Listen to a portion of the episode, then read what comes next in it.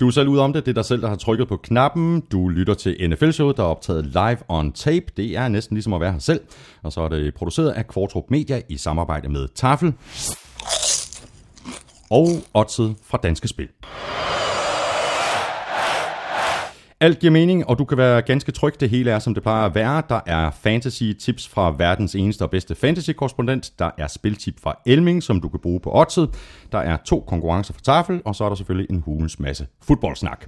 Du kan lytte i SoundCloud på gulklyd.dk og på nflshow.dk. Det smarteste er selvfølgelig at abonnere, downloade og lytte i iTunes, eller der, hvor du nu foretrækker at hente dine podcasts. Og så har jeg lige en øh, service-meddelelse. Det er jo sådan, at jeg producerer to podcasts, NFL-showet og så Born Unplugged. De har indtil i dag ligget på den samme SoundCloud-profil. De er nu blevet splittet op, så de har hver deres profil. Så hvis du lytter til showet på SoundCloud og følger NFL-showet der, så skal du lige lave en ny søgning. Hvis alle de gamle episoder lander på din iPhone eller på din Android-telefon i løbet af den næste uges tid, jamen så er det simpelthen fordi feedet er blevet lavet om. Tak for de øh, seneste anmeldelser i iTunes, og tak fordi du downloader og lytter og bruger lidt af din tid sammen med os. Jeg hedder Thomas Kvartrup. Her kommer min medvært, der desværre nok er temmelig høj i hatten. Skål Vikings, let's win this game. Skål Vikings, honor your name. Go Velkommen til Elming. Godt at se dig igen. Mange tak. Vi er glade. Vi er meget glade. Vi er 5-0. Vi går ind i en bye week. Det vil sige, at vi er ubesejret, når uge 7 begynder. Du synger slet ikke i dag. Det er dejligt. Da, da, da, da, da, da, da, da. Ja, Jeg skal holde, jeg holde min Vi er kæft. 5-0.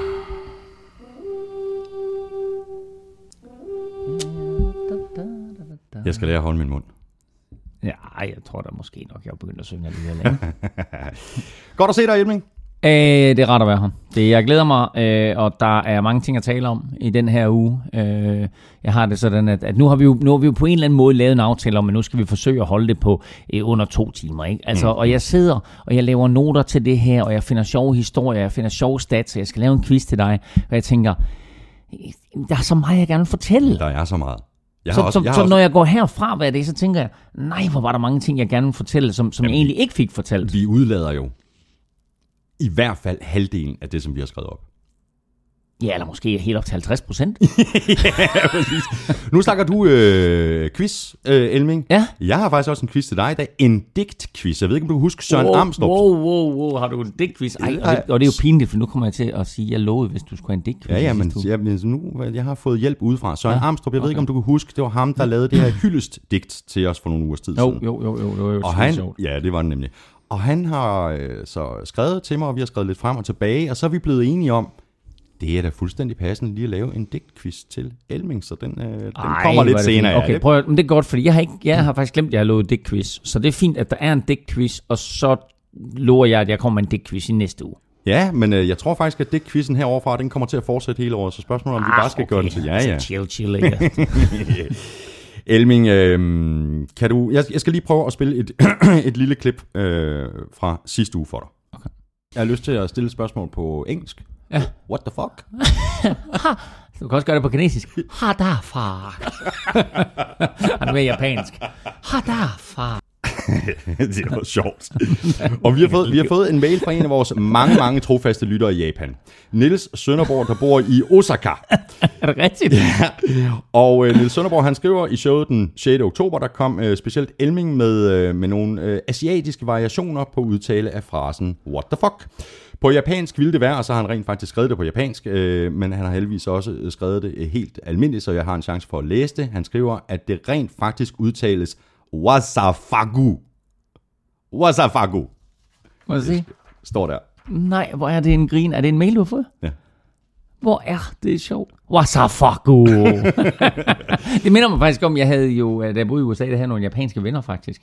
Øh, og de fortalte mig, hvad øl hedder på, på japansk. Mm. Og det er lidt ligesom det der, man sætter bare et u i enden. Så wasafak bliver til wasafaku. Fantastisk. Og beer, det har de så taget direkte fra engelsk, så det er bare birdo. Så der var vores første lektion i japansk, det er, hvis du har et engelsk ord, så du bare u bagefter, så holder det. Nu skal vi have nogle chipsu.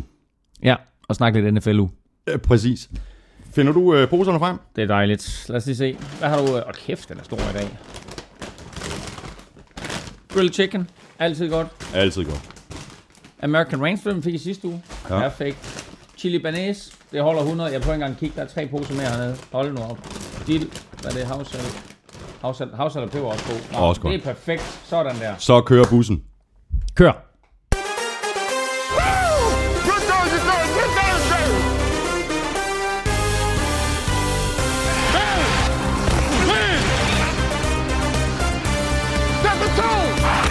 Tom Brady, eller John Brady, som vi døbte ham i sidste uge, er tilbage, og han så ud til at være godt gammeldags sur. Han lignede i hvert fald sig selv. Og det her Patriots-angreb, nu også med Gronk, kan vise sig at blive en stor mundfuld for de fleste hold i NFL.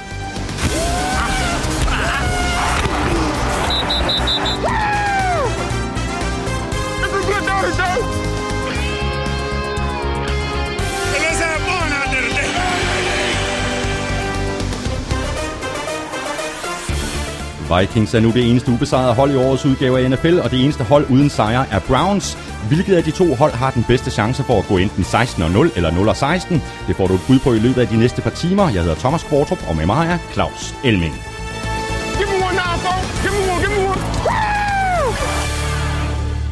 Nå, Claus Elming. Og du sidder og dirigerer til musikken. Det er dejligt, og du har hældt chips op, og øh, alt er som det skal være. Jeg er i gang med chili banæs, så er det bare en god dag. Og der er kaffe i kopperne, og vi skal, Sådan. også, vi skal også have fundet noget solvand på en eller anden måde. Det har jeg glemt. Ja. Øh, Claus, det var jo en øh, fuldstændig sindssyg øh, spilrunde i sidste uge, øh, og så fik vi hele øh, tre touchdowns på punt returns, så Ja. det var så super fedt at sidde og se på. Og de tre punt returns, det var øh, Jameson Crowder fra Washington. Det var Minnesotas Marcus Sherrills, som nu har scoret fem punt return touchdowns siden 2013, og dermed er den spiller, der har scoret flest. Og så var det øh, Jakeem Grant, som jeg tror måske er NFL's mindste spiller, som scorede på et øh, 74 yard touchdown. Og de 74 yard touchdown, det var det, det var det korteste af de tre. Og dermed så er det faktisk første gang nogensinde i en NFL's historie, at tre spillere scorede et punt return touchdown på 74 eller flere yards mm. øh, på samme søndag. Og så kan vi lige så godt få det overstået. Øh, Vikings er det eneste hold, der er ubesejret, og de er 5-0, og du sagde det også indledningsvis. Øh, det er godt at gå på, på bye week øh, med den i, i bagagen. Men seriøst, Elming, det her, det havde du vel ikke selv forventet før sæsonen? Selvom du altid har ja-hatten på, men Og nej, der, er ikke, der, er ikke, der er ikke nogen i dagens NFL, øh, uanset om man er, man er Broncos-fan, eller Panthers-fan, eller Patriots-fan, eller hvad man er, så er der ikke nogen, der forventer at gå 5-0. Man er, man er super lykkelig øh, og positivt overrasket, øh, og nærmest ekstatisk og høj, når det lykkes. og så også måden, det er sket på, ikke? Altså, tag betragtning af alle de udfordringer, de har haft, med alle de skader, de har haft, Teddy Bridgewater, Adrian Peterson, Matt Khalil med flere, så er det jo stille op i weekenden uden Stefan Diggs, øh, så er det jo vildt, at de er 5-0. Mm. Men det er jo skabt på, øh, på baggrund af et godt forsvar, og så en øh, Sam Bradford, som har spillet over al forventning. Mm. Øh, og så må jeg sige dygtig coaching. Um, så det er, øh, det, det er meget, meget fortrøstningsfuldt, og, og jeg ved slet ikke, hvad jeg skal give mig til på søndag, når Vikings ikke de ikke spiller. Jeg, bliver sådan, jeg tror, jeg bliver helt rastløs. Ah, men der kommer nogle andre fede kampe. Nej, må ikke. Trods alt. Ja. Spørgsmål her fra Philip Holm. Øh, Hvad er mest realistisk? Vikings score 16 og 0, eller at Browns score 0 og 16? Og hvis nej, hvornår stopper stimen? Uh, jeg tror... Altså i dagens NFL er det virkelig svært at gå 0 og 16. Uh, men Browns har faktisk en ret god chance.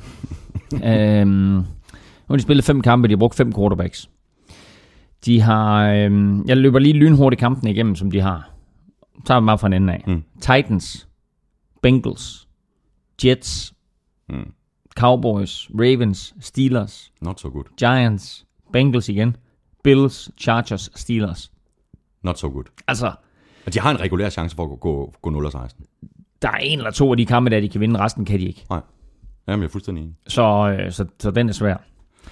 Vikings har haft en, øh, en speciel hård start på sæsonen. Altså, du ved, når man, når man kigger på papiret inden, når man sagde, wow, de skal møde Texans, ikke? det er en svær kamp. Det var det jo ikke. Den sværeste kamp, de har haft, det er nok øh, Carolina Panthers, eller måske Titans i U1, fordi de stillede op med Sean Hill som quarterback. Nu hedder resten af deres schedule, og det er jo på ingen måde nemt, men resten af deres schedule hedder Eagles, Bears, Lions, Redskins, kan de altså godt vinde alle sammen. Cardinals, Lions, Cowboys, mm. Jaguars, Colts, juleaften. Den 24. i 12. kl. 19. Det bliver ramaskrig i familien Elming. Der spiller vi mod Packers. Høj! Og så slutter vi af nytårsdag med Bears. Mm.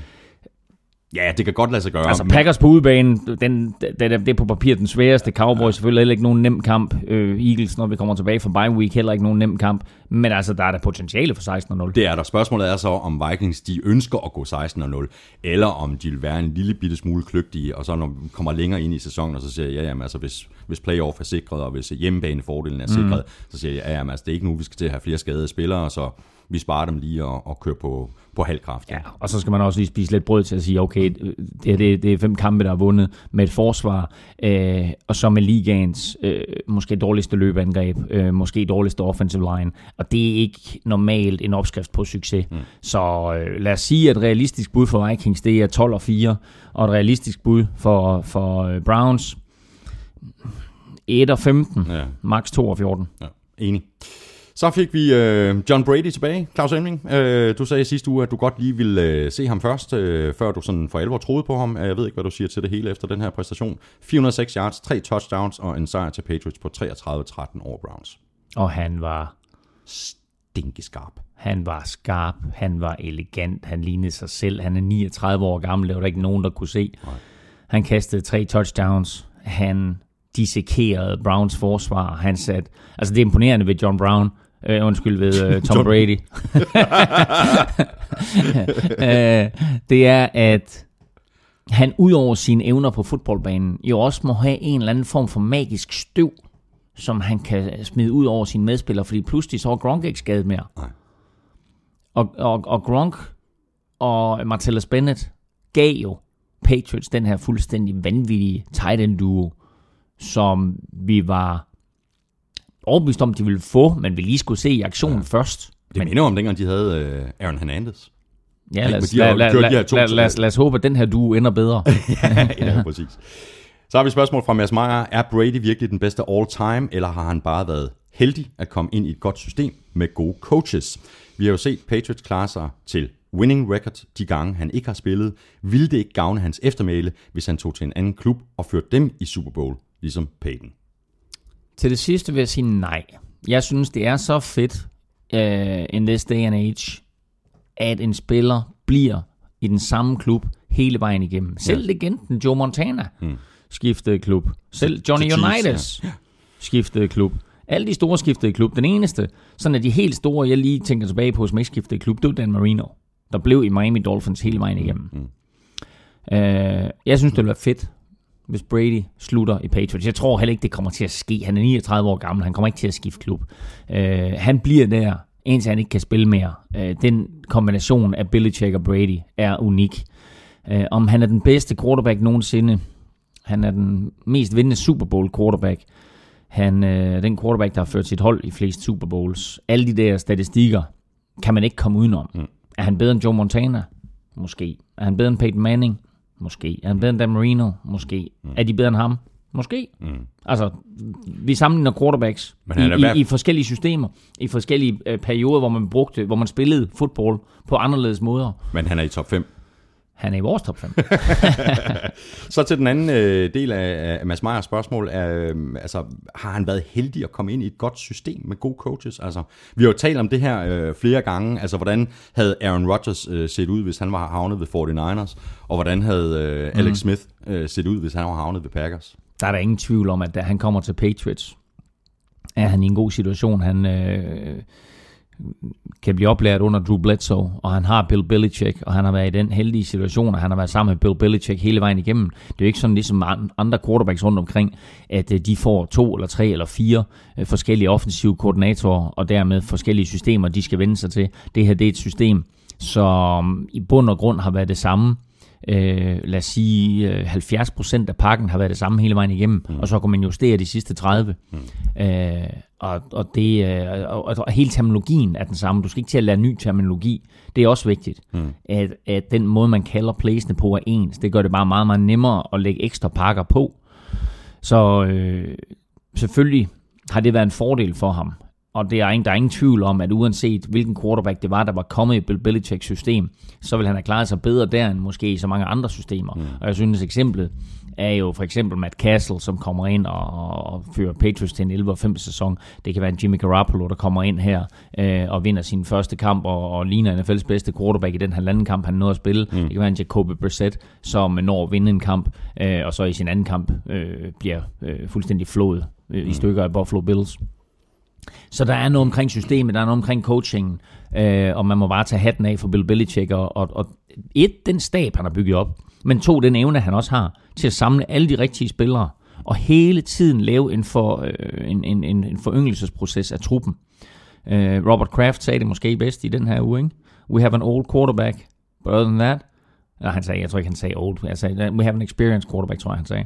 Other than that, we have a, a, a young bunch of guys, mm with a camaraderie. Mm. Ikke? Og, og selv her, ikke, hvor, hvor der er ingen tvivl om, at det er, det er et hårdt miljø at være i hos Patriots, så er der masser af kammeratskab, og det, det stammer selvfølgelig fra, at de vinder mange kampe. Det, det gør bare, at man på en eller anden måde bliver lidt glæder for hinanden. Ikke? Ja. Men du kommer også ind som ung spiller eller som free agent øh, og mærker den her vilje til at vinde. Jeg tror omgående, at, at du falder til, hvis det er sådan, at du er i stand til at yde og, og, mm. og give holdet noget. Og så er der garanteret også et eller andet om, at hvis du føler, at Bill Belichick han stoler på dig, så skal du nok gå ud og præstere, ikke? Jo, og, og hvis du føler, at Bill Belichick han ikke stoler på dig, ja. så, kan, så kan du godt finde et andet sted at spille. Præcis. Uh, Nick Holmberg uh, spørger, uh, kan det ende med at have været en fordel for Patriots, at Brady har været sparet fire kampe denne sæson, nu når de kom ud af det her med 3-1? Men det, kan det, vel, det kan det vel godt? Ja, altså tage betragtning af, sådan som han så ud, og tage betragtning af, at de er 3 1, da han kommer tilbage, og tage betragtning af, at han har, nu er statistik en ting, og vi nævner mange statistikker i det show her, de er meget sjove at forholde sig til, og så videre. Men han har en statistik, Brady, der hedder, at i, øh, i de sidste 15 år, der har han den quarterback, der har vundet flest kampe de sidste 12 uger af sæsonen. Øh, og nu skal han kun spille de sidste 12 uger af sæsonen. Hmm. Øh, så nu, øh, nu gør det det lidt nemmere øh, for ham. Altså, og han har fået fire ugers ekstra ferie, han har ikke været igennem. Altså, udover at han ikke måtte spille kampene, så måtte han jo ikke være med truppen. Han måtte jo ikke træne med truppen. Mm. Så han har ikke skulle igennem... Nej, han har ikke fået tæsk i fire uger. Det har han ikke. Altså, han har ikke fået tæsk i fire uger. Han har ikke skulle igennem øh, en eller anden langvarig øh, training camp og så videre. Så han, han var med i... Øh, hvor langt var han med op? Ah, han var nok med, han var faktisk nok med i, i det meste af training camp, men så snart sæsonen gik i gang, så, så var han mm. i hvert fald udenfor. Og så er det ellers uh, bye-bye til uh, Mark Trestman som offensiv koordinator i Ravens. Vi fik endnu en, ja. uh, en fyring. Ja. Og øh, det er der ikke noget at sige til. Fordi øh, Mark Trestman øh, er sikkert øh, i mange øjne et offensivt geni. Men en af de ting, som jeg synes, der var vigtigt som coach, da jeg trænede, det var, at man går ind og ser på, hvad for nogle spillere har du og så tilpasser du dit system efter de spillere, i stedet for at prøve at tvinge spillerne øh, til at gøre nogle ting, som de ikke kan, fordi det passer i dit system. Og øh, han, han gjorde to ting, synes jeg, Mark Trestman, øh, kæmpe fejl. Et, han prøvede på at gøre Flacco til en West Coast quarterback. Øh, timing ruter, sådan alle sammen sådan øh, 8-10 yards. Mm. Flacco, han har en kanonarm. Han har en raketarm. Han skal bare have lov til øh, at gå ud og så bare fyre bolden ned ad banen. Han er bedst, når han kaster sådan øh, 15, 20, 30 yards og, og de dybe bomber, øh, som han har gjort igennem hele sin karriere. Øh, det var den ene ting. Og den anden ting, det var, at Mark Trestman, øh, ved jeg ikke, han vil måske også gerne... Øh, øh, jeg ved ikke helt hvorfor, fordi i min optik, så er det jo altid drejer sig om at spille på dit holds styrker øh, og dermed vinde kampe, og så er det lidt lige meget, hvordan du ser ud som offensiv koordinator, for når der står W, så står det altså også ud for dig. Mm-hmm. Men Mark Trestman synes, at han skulle ud og lade Flacco kaste bolden 50 gange i en kamp, i stedet for at løbe bolden. Når de for eksempel, som i weekenden, spillede med Washington Redskins, der er rangeret 32 imod løbet. Mm. Der, og, altså, jeg, jeg gentager lige for alle jer, der ikke lige, og dig også, Thomas, hvis du har glemt det, der er 32 klubber i NFL. De er der, der, er, der er 31, og så er der Browns. Ja, okay. Men der er 32 klubber i NFL officielt, og øh, Redskins er arrangeret 32 imod løbet. I kampen mod Redskins, der kastede, og det var Mark Trestman, der kaldte spillene, der kastede Ravens 50 gange, og de løb bolden 18. Men det er også vanvittigt. Og det giver ingen mening. Det giver ingen mening. Plus, at de i første kvartal, der løb Terrence West, altså, jeg tror, det var 80 yards eller noget i den retning. Ikke? Altså, han havde en virkelig, virkelig god første kvartal. Så gik de helt væk fra det. Mm. Så øh, han, øh, jeg tror måske, han har tal øh, 74 yards mm. på 11 carries i første kvartal. Det er stabilt. Og så, og så, kaldte de, øh, så, så kaldte de nærmest ingen løbespil derefter. Ja. Så helt crazy, Ja, han gik væk. Og altså, øh, John Harbaugh, nu talte vi faktisk, det er lidt sjovt, for vi talte jo om koordinatorer sidste uge. Hvem kalder spillene? Mm. Og John Harbaugh, head coach, er jo øh, tidligere øh, special teams mand. Og han har øh, stor indflydelse på special teams, og øh, har stor indflydelse på forsvaret, men har helt overladt den offensive side af fodbolden til Mark Trestman. Nu sagde han, det her det går ikke længere.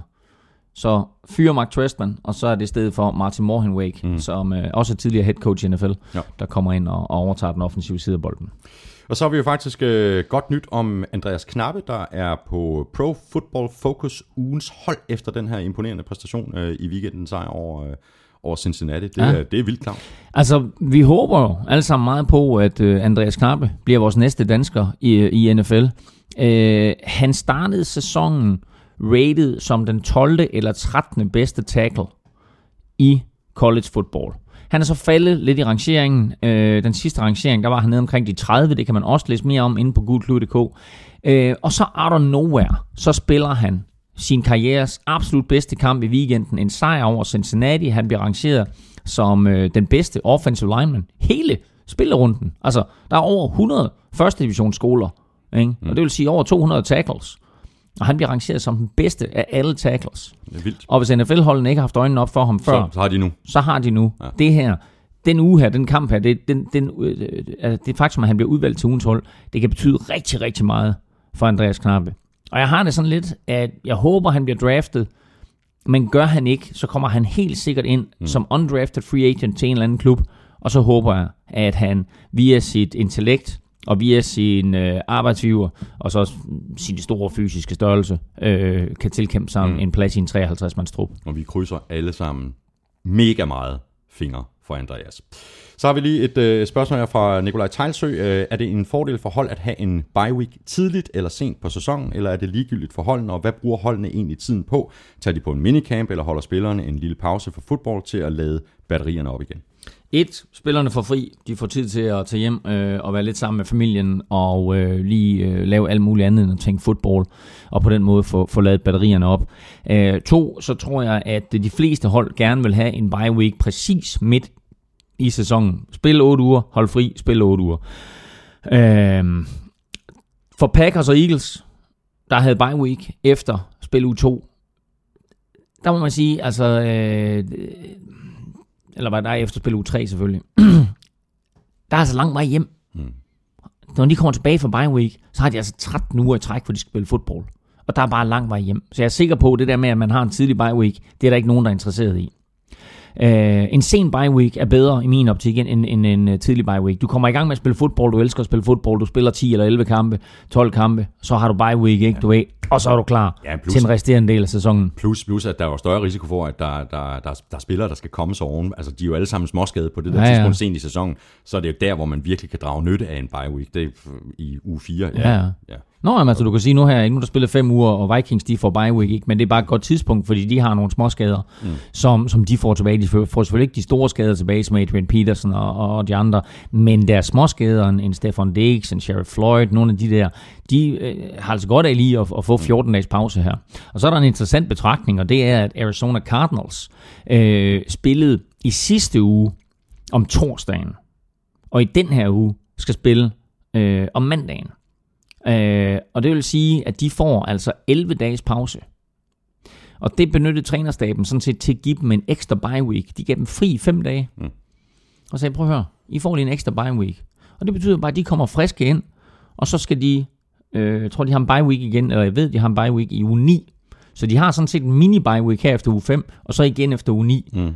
Det kan betyde rigtig, rigtig meget for et hold som Cardinals, der har fået en skidt start, og måske lige har behov for et at få Carson Palmer i gang, og måske lige, du ved, sådan, øh, være i stand til at, at klare en hel sæson med det materiale, de har nu til rådighed. Der får de altså sådan en, en halv bye week og en rigtig bye week.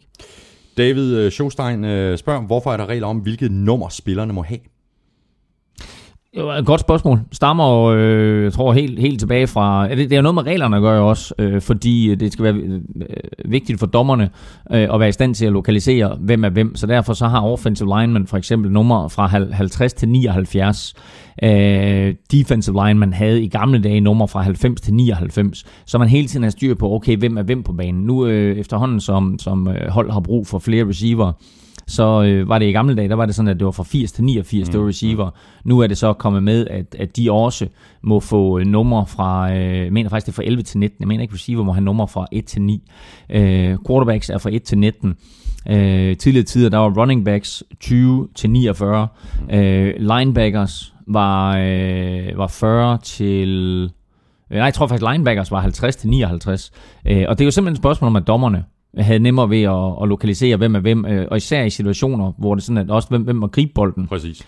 Hvor øh, der var det altså kun spillere med numre fra 1 til 49, der må gribe bolden, og fra 80 til 89, der måtte gribe bolden, og i college der så fra 80 til 99.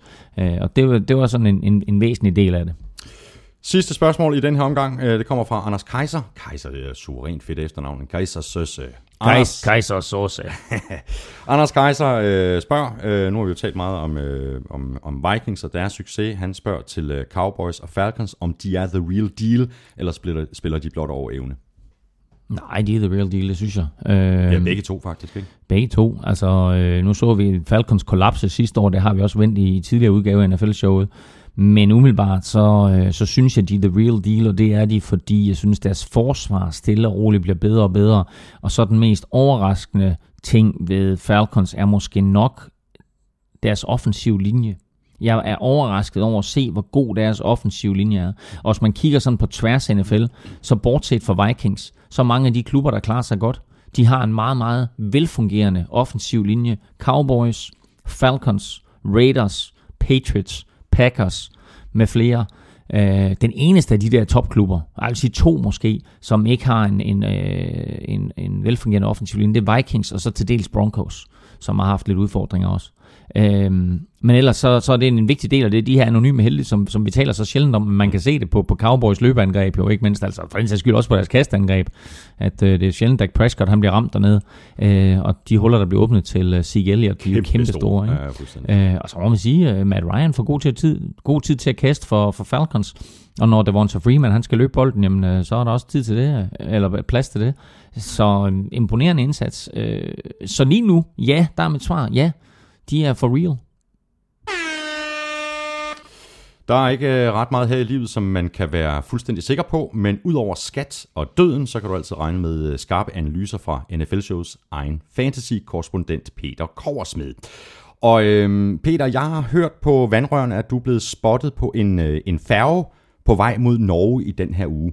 Kan, kan det passe? Du er en kompetent vandrørslytter, Thomas. Jeg er nemlig taget til den lille norske by Hareide, hvor byens stolte søn og øh, navnefælle Åke har søgt ly efter en uge med to forsmedelige nederlag til det danske landshold i den europæiske wannabe-udgave af fodbold. Og apropos bristede drømme og tunge nederlag, så håber jeg, at jeg i den her uge kan hjælpe en desillusioneret fantasy-spiller eller to, som måske har måttet sande, at øh, fantasy football er præcis lige så rimeligt og gennemskueligt som Sepp Blatters periode i spidsen for FIFA. Jeg har tidligere leveret sande waiver-perler, såsom Theoretic, Dennis Pitta, Tyrell Williams, Quincy Nunware og Jordan Howard. Men i den her uge, der vil jeg prøve at fokusere på de spillere, som du burde droppe fra din roster. Jeg er altså på jagt efter din personlige Lord Bentner, som du bliver ved med at holde fast på i håbet om, at bøtten snart vender. Jeremy Langford stod før den her sæson i en super situation hos Chicago Bears. Han var den ubestridte starter på et hold, som øh, tidligere har formået at iscenesætte Matt Forte både som runner og pass catcher. Men Langford er præcis lige så meget Forte, som Søren Kolding er Cristiano Ronaldo. Nu sidder Langford så ovenikøbet ude med en ankelskade, som sagtens kunne holde ham ude hele oktober og mere til. I hans fravær, der har rookien Jordan Howard vidderligt præsteret på et højt niveau.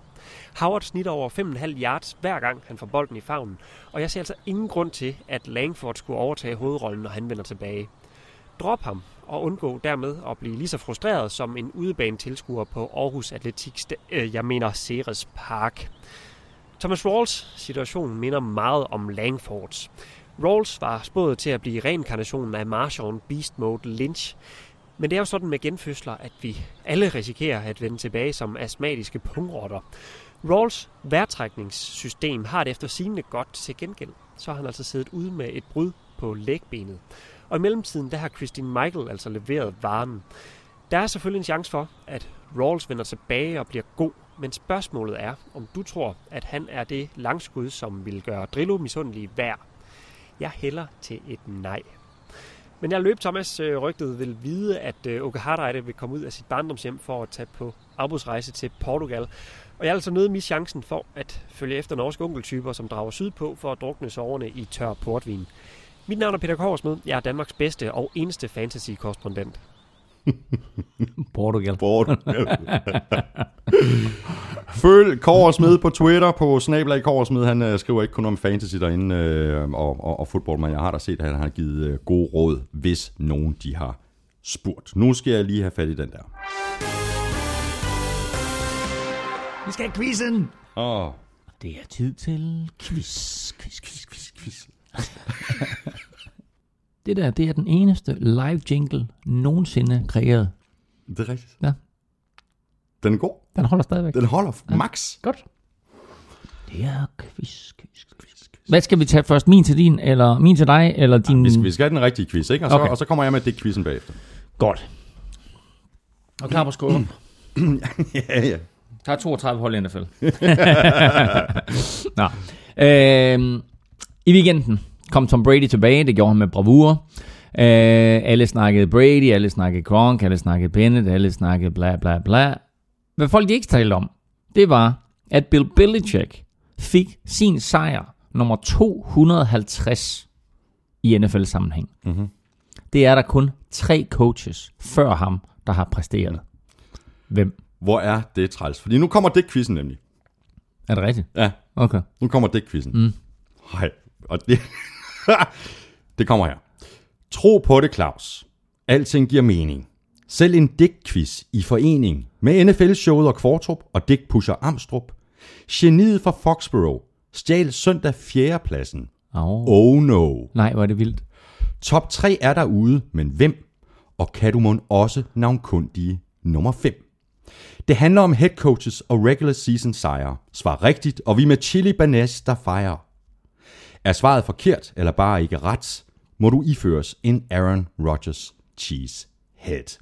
Ja, ja, Claus, alting giver mening i Kvartrup og Amstrups quiz- og prosa-forening. Så det er jo det samme. Det er så crazy. Hvor er det vildt, ikke? Der, der er så mange ting at vælge mellem, så vælger vi den samme quiz. Men jeg synes, det var væsentligt, at Bill Belichick fik sin sejr nummer 250. Det er altså en virkelig, virkelig markant milepæl.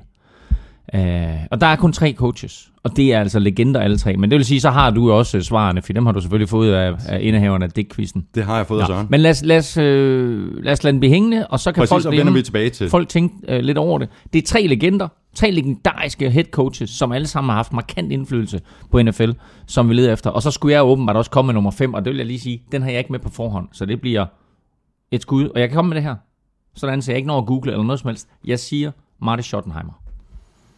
Det er ikke det, jeg har stående her på mit stykke papir, okay. men vi, kan, vi, Jamen, kan tale, tog- vi, vi, vi, vi taler om det. Ja, jamen, vi taler godt. om det, når vi Jeg kommer. får måske et bud mere. Det gør du.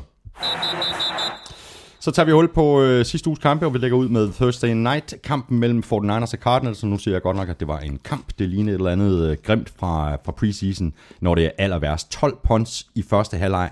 Cardinals vandt med 31-21, og de gik nøjagtigt, som jeg forudsagde. David Johnson fik en stor kamp. 185 yards til ham, og 111 yards til resten af det her Cardinals-angreb.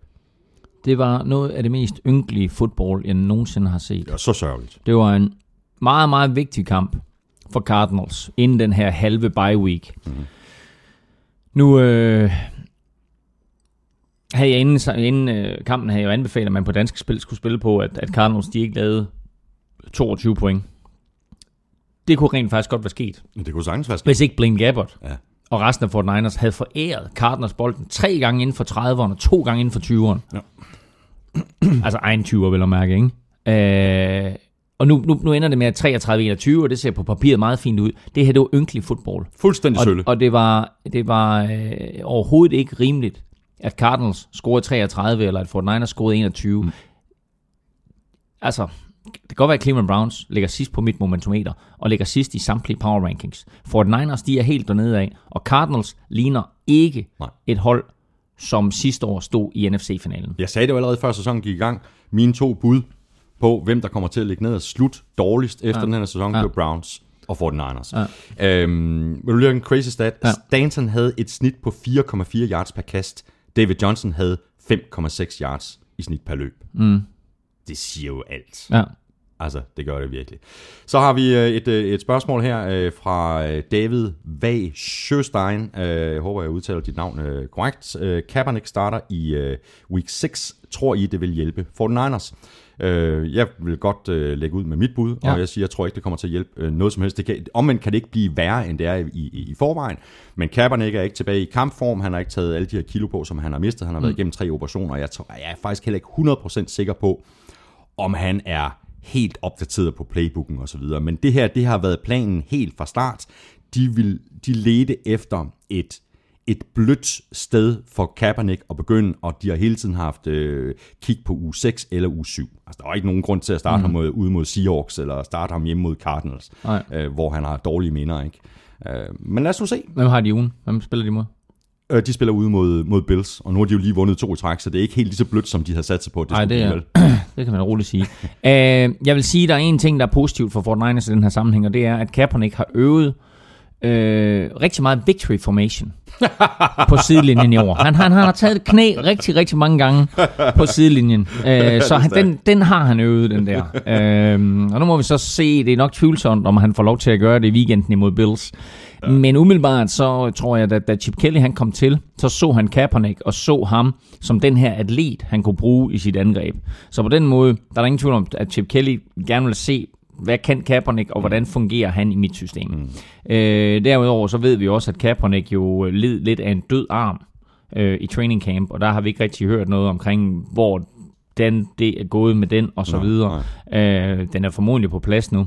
Mm. Og så skete der så det, at før de satte ham på banen nu her, så øh, fik de ham jo til at ændre øh, i sin kontraktstruktur, sådan så han rent faktisk efter den her sæson bliver free agent. Øh, så han spiller den her sæson, og så er han sådan set fri øh, mm. til at hoppe ud på det, på øh, det åbne marked. Og 49ers, de er 1 og 4, og de spiller som sagt ude mod Bills. Cardinals, de er 2 og 3, og de spiller hjemme Monday night mod Jets. Videre til uh, Ravens Redskins, der endte med en sejr på uh, 16-10 til Redskins. Ravens kom hurtigt foran og så egentlig ud til at have fuldstændig styr på det, men så blev de ramt af nogle skader. Først røg Steve Smith ud med en ankelskade, og jeg tænkte bare, nej, Steve mm, Smith, mm. du skal op på dine 1000 catches. Og så uh, måtte uh, Ravens uh, justere på deres O-line så meget, at det faktisk kun var center Jeremy Suter, der var, der var tilbage på sin, på sin rigtige plads. Og så gik det lidt ned ad bakke derfra. Det gik ned ad bakke, og så, øh, så kaldte de jo ikke, øh, altså som vi talte om, kaldte de jo ikke øh, løbespil nærmest i hele anden halvleg. Mm. Øh, jeg tror, de kaldte otte løbespil øh, i hele anden halvleg. Og øh, ja, der, det gjorde de vist ikke engang, fordi det var otte, det var, jeg tror, det var otte løbespil, de kaldte i anden, tredje og fjerde kvartal til sammen. Altså, det er fuldstændig vanvittig statistik, jo. Øh, og det kostede selvfølgelig Mark Trestman jobbet, øh, og det her, det var altså et spørgsmål om, jeg tror, de, de konverterede Ravens, de konverterede 3 ud af 13 tredje down situationer imod ligaens dårligste forsvar på tredje down. Mm. Der var intet, der fungerede på den måde, Trestman han valgte at skrue sin gameplan sammen. Mm, mm. De taber 16-10, og der er to situationer især, som kan ændre på det. Altså, der er tre situationer især. Mark Trestmans play calling var horribel. Mm. To, Rashad Perryman griber et touchdown i endzonen, hvor han lige nøjagtigt ikke får begge fødder ned. Den er kaldt som touchdown, men review viser, at han ikke får den anden fod ned. Du receiver, du bliver betalt for at gribe bolden, men du bliver også betalt for at smide begge fødder ned og sørge for, at du får den der sidste to inden for sidelinjen. Altså, hvor mange gange har jeg ikke stået sammen med min lillebror og øvet og øvet og øvet det der med, gribe en bold ud over sidelinjen, men husk at få fødderne ned. Mm. Det er så basalt. Og vi hylder det jo hver gang det sker, og derfor synes jeg også godt, vi kan tillade os at svine det, når det ikke sker. Det er det var virkelig, virkelig dårligt af Bashard Perriman, mm. og havde vundet kampen Ja. for Ravens med stor sandsynlighed. Den anden ting, har du set weekendens dummeste play? Er det the fake punch? Ej, det, Eller er det, det- det, det, var, det næste dummeste. Ja, det er godt. Så, så CJ Mosley, der taber, der taber bolden ind i endzone. CJ Mosley, der Han tænkte, laver en fantastisk interception. Og han er en, hvad er han? 20 cm fra goal line. Så taber han bolden ind i endzone. Prøv, at- det der, det er, jo, det er jo den moderne udgave af Leon Lett. Og det, er- Ikke? Leon, Leon Lett fra Super Bowl 27, som får fat i en fumble og sprinter ned mod endzonen og kommer til at score sit livs eneste touchdown, og så en dag i en Super Bowl. og så fumbler han på 1 linjen og bolden ryger ud af endzone, og det bliver touchback. Sammen her med CJ Mosley. Laver en interception på omkring 20 linjen 15 linjen og skal sådan så nærmest bare spacere ind i endzone, men der kommer lige et par spillere, og så vil han lige smide sig. Da han smider sig, så taber han bolden, og som du siger, den triller ud af endzonen, og i og med, at den triller ud af endzonen, så er det touchback, ja. og så får modstanderne bolden på 20-linjen og Exakt. første down. Og så var der endnu et stort spil, der også gik uh, Redskins vej. Det var Jameson Crowders uh, return, og det er anden kamp i træk, at, uh, at Ravens de har indkasseret sådan et return. Og det er lidt, det er lidt øh, overraskende, fordi John Harbaugh jo netop var øh, special teams guru, mm inden han blev head coach. Nu er han head coach, og der har altid været stor fokus på special teams hos Ravens. Meget, meget sjældent at se, at der bliver scoret punt return, og så to uger i træk imod, øh, imod Ravens. Og Ravens, de er 3 og 2, og de skal til øh, New York og møde Giants. Redskins, de er også 3 og 2, og de får besøg af Eagles. Så er vi fremme ved Patriots, der som sagt vandt øh, 33-13 ud over Browns. Brady var tilbage, ham har vi talt om i, i begyndelsen. Så var Gronk tilbage, han spillede en fantastisk kamp med 109 yards. Fysiske catches, gode blokeringer. Øh, og så var der så lige ham der, den anden uh, tight end, uh, Martellus Bennett, der, der scorede tre touchdowns. Browns havde lidt problemer med at finde ud af, hvem de egentlig skulle dække op. Kan vi ikke godt blive enige om det? Lidt problemer. Vi nævnte det i starten. Den her double tight end duo, som Patriots har fået, samtidig med, at de har Julian Edelman, samtidig med, at de har fået Chris Hogan, Præcis. 114 yards til ham. samtidig med, at de har LeGarrette Blunt. Og hvis vi så kigger lidt ud i fremtiden, så kommer Dion Lewis også tilbage på et tidspunkt. Det her det kunne blive et, et, et angreb, som kan sætte 30-35 point på tavlen hver evig eneste uge, og så bliver det altså svært for hold at følge med. Øh, men lad mig lige gennemgå double tight end situationen med Martellus Bennett og Rob Gronkowski. De er på banen sammen på 42 spil. De løb ruter, begge to ned ad banen, 18 gange. De blokerede for løb sammen 19 gange. To gange, der lavede de pass protection på samme tid. Og tre gange, der løb den ene af dem en rute, mens den anden blev tilbage i pass protection. Det er fuldstændig umuligt for et forsvar at vide, hvad der kommer. Exactly. Det er fuldstændig umuligt at vide, hvem de skal dække op. Så stillede de sågar op i samme side tre gange. Og den ene af gangene, der var de fuldstændig fri begge to, for der var ingen, der havde nogen som helst anelse om, hvem der tog hvem. Det er også spiset.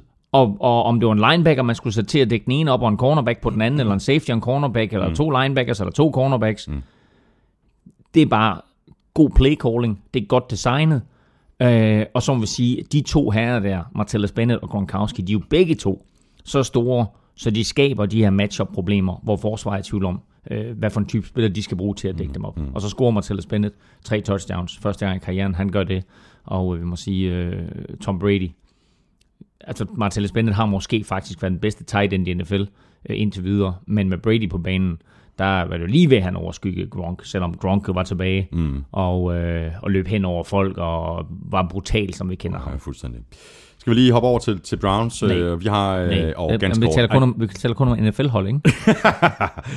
Jeg synes, øh, nu har vi rundet det her med, hvor mange quarterbacks de har, de har brugt. Øh, fem på fem kampe, ikke? Men altså, Jo, jo, men- det, det, var faktisk lidt synd, at Cody Kessler, han, han endte med at blive skadet, ikke? Ja. Fordi han har faktisk, han har faktisk gjort, sådan isoleret set, gjort det okay. Jamen, han har da set godt ud, ja. Cody Kessler. Og, og laver da et suverænt øh, touchdown. Øh, meget, meget flot kastet touchdown i starten af første kvartal, øh, hvor Browns jo sådan set er, er med. Jeg lige vil tro, udligner det ikke til 7-7, øh, noget i den retning. Øh, og så øh, bliver han skadet. Kommer heldigvis tilbage til weekenden. Han er ikke værre skadet, end at han er tilbage for dem øh, i weekenden. Øh, og så sætter de øh, Clipboard Jesus ind, øh, også kendt som øh, Charlie Whitehurst.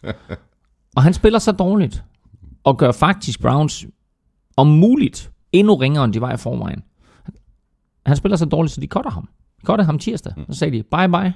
Og det er altså vildt nok, at han kommer ind der som backup quarterback, øh, og med tre eller fire skader, stadigvæk ikke kan spille sig på holdet som quarterback.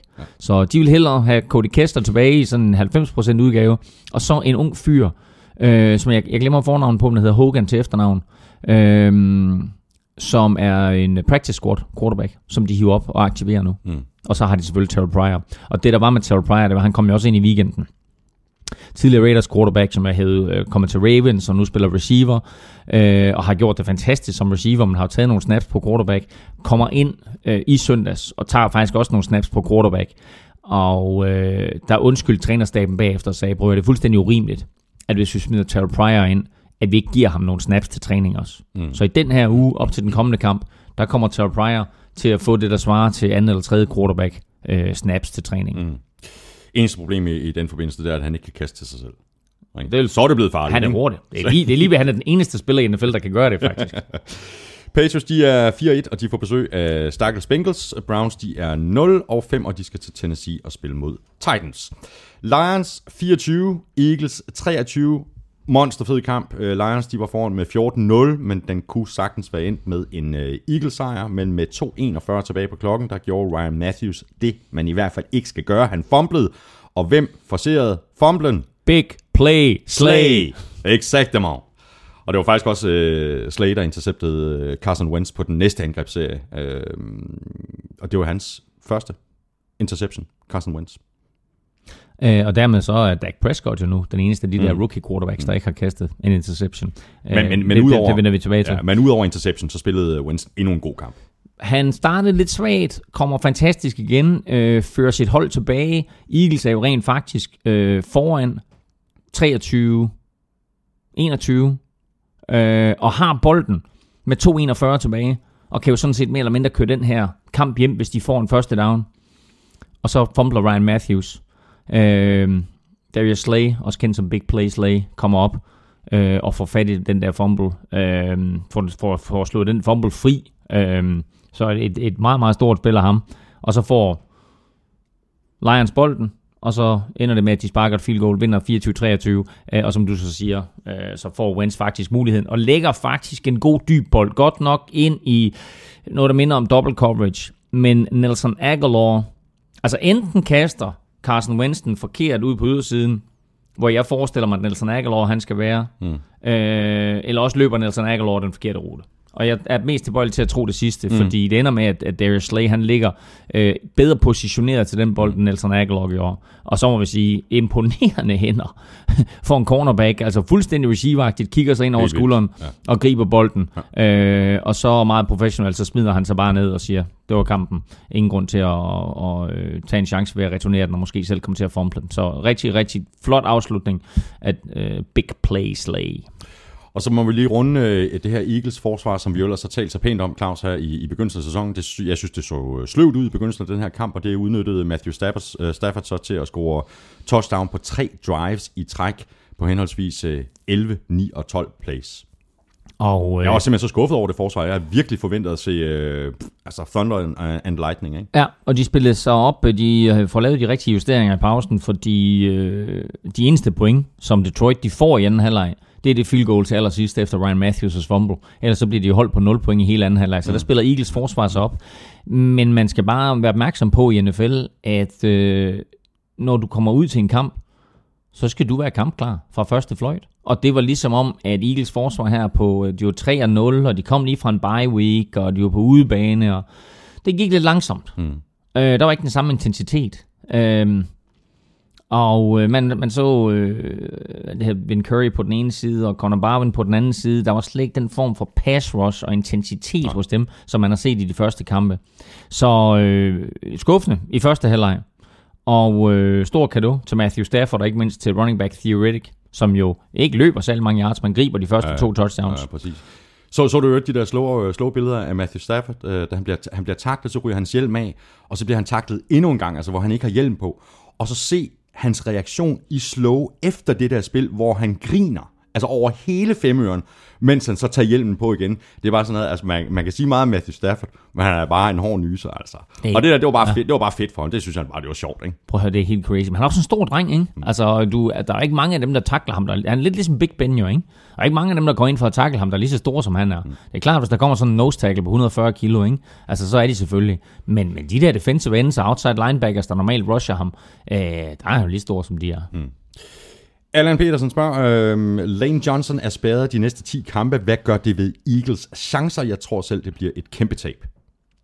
Det gør det også. Og øh, man må så bare, øh, altså, altså jeg, jeg, jeg, jeg, jeg synes jo, det er lidt, altså, at, at stille det spørgsmål og skulle svare på det spørgsmål, det er jo sådan lidt kontroversielt, fordi han er blevet taget for, for brug af doping. Mm. Og når han gør det, altså, så skal han straffes. Mm, og så er han ude. Ja, selvfølgelig. Ikke? Så altså, øh, sådan er det. Og så vil jeg næsten ikke gå ind i, hvad det kommer til at betyde Bortset fra selvfølgelig, at Eagles offensiv linje bliver svækket af det. Mm. Men så er faktum. Det er det. Og Eagles, de er 3 og 1, og de øh, spiller ud mod Redskins. Lions, de er 2 og 3, og de spiller hjemme mod Rams. Coles, de vandt med 28-23 over Bears. Frank Gore er nu i rigtig godt 29-23. 29-23, ja. sagde jeg 28-23, Ja, ja, men der jeg står- sidder og der slår- står ja, faktisk 29 Der står faktisk papir. 29, det er, Ja. ja. det, det er mine øjne, der jeg skal, ja. ny, jeg skal have nye briller. Frank Gore, han er nu i, øh, i godt selskab, øh, 75 yards på 14 løb, og nu er han forbi Jim Brown på top 10-listen over flest rushing yards. Vi talte også om det i, i Ja. sidste uge. Gore er nu nummer 9, øh, og ja, så løb han jo så det afgørende touchdown i endzone med et minut tilbage af kampen. Den gamle, han kan stadigvæk. Ja, altså, øh, og, øh, altså ha- hatten af for den sejr, fordi øh, det var, øh, det var en, en, en sejr, hvor, altså jeg, jeg tror, jeg tog Chicago Bears i picks, gjorde jeg ikke det? Øh, Det tror jeg faktisk også, jeg gjorde. Ja. Øhm, og, og det var egentlig en kamp, som, øh, som Chicago øh, burde have vundet. Men, øh, men igen, så kommer der, øh, så kommer der en, en afslutning, hvor vi må øh, sige, at Andrew Luck, han øh, viser sig på det rigtige tidspunkt øh, frem. Og, og, og nu siger du godt nok, at det er, at det er øh, Frank Gore, der scorer det afgørende touchdown. Er det ikke T.Y. Hilton, der scorer det sidste touchdown? Nå, det kan godt. Det, nu, Øhm, kommer, nu kommer jeg i tvivl. Jeg, ja. jeg har lige tjekket. Jeg, jeg, Ja, ja. jeg, havde, jeg havde Coles i picks. Du havde Bears. Okay. Øhm, for jeg mener faktisk, at, at uh, T.Y. Hilton scorede det afgørende touchdown, øhm, fordi han siden 2013 har, har scoret fire øh, afgørende touchdowns, hvilket øh, inden for de sidste fire minutter, hvilket er, er flest. Eller Mm. fem er det faktisk inden for de sidste fire minutter, hvilket er flest. Øhm, men, øh, men det jeg vil sige med den kamp, det er, at, at øh, det her det er sådan en, en kamp, hvor hvor Bears lidt bliver udstillet til sidst, fordi Bears egentlig dominerer begivenhederne, mm. og egentlig bør vinde den her kamp. Og så formår de ikke at lukke ned, og det er, sådan, det er lidt en mental fejl, at de ikke formår at lukke ned for T.Y. Hilton til sidst, fordi han skal ikke have lov til at løbe en dyb post, Nej, er uberørt. Nej. Øh, og så smider, så smider Lock den dybt til ham, og det er bare, det er bare et godt play af Lock, og et godt play af T.Y. Hilton. Det er bare ikke særlig godt af Chicago Bears. Men T.Y. Hilton er, er, er virkelig for, for alvor øh, kommet tilbage. Han er kommet i omdrejninger igen efter øh, den her tørke på, jeg tror det var syv kampe eller et eller andet Jo. i, i streg, hvor han ikke havde scoret touchdowns. Men jeg synes, øh, det her Coles angreb, øh, det så bedre ud efter de gik i hurry up. Altså det, det virkede som om, at det fungerede bedre. Ja, jeg ved ikke, om det er det. Øhm, altså, jeg, jeg, synes- jeg, Bears er ikke et særligt godt hold. Og øh, derfor så kommer den her sejr på lidt, en, en lidt billig baggrund. Og øh, jeg er ikke solgt på nogen måde på Coles. Jeg har, øh, jeg har ikke været solgt på dem hele året. Jeg har øh, stukket et par sviner hele vejen igennem. Så øh, altså sæsonen indtil videre. Og, og det vil jeg fortsætte med. Mm. Jeg, er ikke, øh, jeg er ikke overbevist om, at, at de har ret meget talent. Øh, slet ikke på forsvaret. Men, øh, men de har nok til at vinde den her kamp her. Og nu spiller de mod Texans i weekenden. Mm. Super vigtig kamp for begge mandskaber. Det må man sige ja til. Øhm, så øh, det, er ikke, det er ikke et Coles-mandskab lige nu, som jeg ser, der har øh, talentet til at gøre ret meget. Og skulle de komme i slutspillet, fordi de ligger i en dårlig division, så er det one and done. Det er det. Øh, så lad os lige runde øh, Brian Højer, som endnu en gang spillede en, en fremragende kamp. 23-43 for 397 yards, to touchdowns, og jeg begynder faktisk at tvivle på, om Jay, Hot, Jay Cutler han kommer tilbage mm. øh, som startende quarterback for Bears. Mm, det er interessant, at, at ordet cut indgår i navnet Kotler. øhm, ja, og, og John Fox, head coach i Bears, har jo også sagt, at, øh, at lige nu, øh, der, er, altså, som som jeg nævnte i sidste uge, ikke, vi har aldrig bænket nogen for at spille godt. Mm. Og øh, det der er med Brian Hoyer, øh, det er, at det kan godt være, at han har kastet over 300 yards tre kampe i træk, øh, hvilket Jay Cutler aldrig nogensinde har præsteret. Men han vinder bare ikke kampene. Øh, og, og, og det, det er sådan lidt, altså, hvis en quarterback vinder en kamp, så er det lidt lige meget, hvor mange yards han kaster. Det, det drejer sig om i bund og grund, det er, at når du har, når du står i omklædningsrummet, at så har du en sejr. Men den sejr kan, kan jo også, altså, øh, man kan jo miste den sejr på forsvaret, man kan miste den på special teams, Ja. man kan jo spille en kanonkamp. Jamen, jeg er fuldstændig enig, men man skal bare lægge mærke til, at det er det, det drejer sig om. Og selv, altså da, da Brian Højer, han havde succes for, for to år siden øh, i, i Cleveland, der kastede han jo et hav yards, og han lignede en kanon quarterback, og Cleveland så pludselig god ud, men de tabte stadigvæk. Det er vigtigste, det er, at du vinder kampen. Og så spiller du den quarterback, som vinder kampen for dig.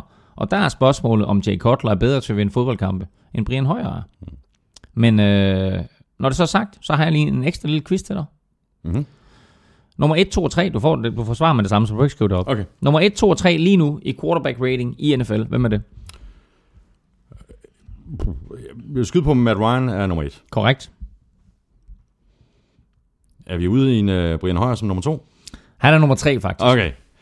Uh, hvem er nummer to?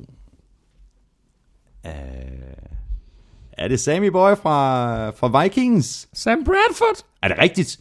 Jamen, han, okay, hvor er du vild? okay. Okay, han har jo spillet for Ryen, men jeg var faktisk ikke helt, jeg var faktisk ikke helt sikker på, at det havde smittet af, så meget af på, på, på, på rating. Men øh, det, Man kan sige, han, han, han kaster ikke mange touchdowns, han kaster ikke mange yards, Nej. men han kaster ingen interceptions. Nej, det og det betyder bare meget, når man skal regne quarterback rating. Det gør det. Så 1, 2, 3 efter 5 uger er en 1, 2, 3, som hvis du nogensinde har spillet på den, så var du blevet mange millionær for en krone eller et eller andet. Ikke? Matt Ryan 1'er, Sam Bradford 2'er, Brian Højer 3'er Ja. i quarterback er rating. Alle, alle sammen over 100. En spiller mere, som øh, måske øh, heller ikke får sin plads tilbage, det er Jeremy Langford. Fordi Jordan Howard, han spiller jo bare forrygende. Ja, og det, det, det vidste vi egentlig godt, og øh, nu taler vi lidt om, at Mark Trestman øh, fra Ravens øh, ikke havde coachet sit hold særlig godt. Jeg er ikke sikker på, at, at det har været særlig god coaching i Chicago Bears, ikke at starte Jordan Howard fra kamp 1 af, fordi Jordan Howard ligner en running back. Jeremy Langford mm, kan også godt til tider ligne en running back, og gjorde det der sidste år, men Jordan Howard har bare så meget mere punch og speed end, øh, end Langford. Men du siger lige præcis nøgleordet. Sommetider. Altså til tider Ja. lignede han en, Ja. en god running back. Colts, de er 2 og 3, og de spiller ude mod Texans. Bears, de er 1 og 4, de spiller hjemme mod Jaguars. Og så skal vi have noget uh, exotic smash mouth. Titans, de slog uh, Dolphins med uh, 30-17 i Miami. 235 løbeyards, og jeg tror ikke, at ret mange af de her løb var på under 5 yards.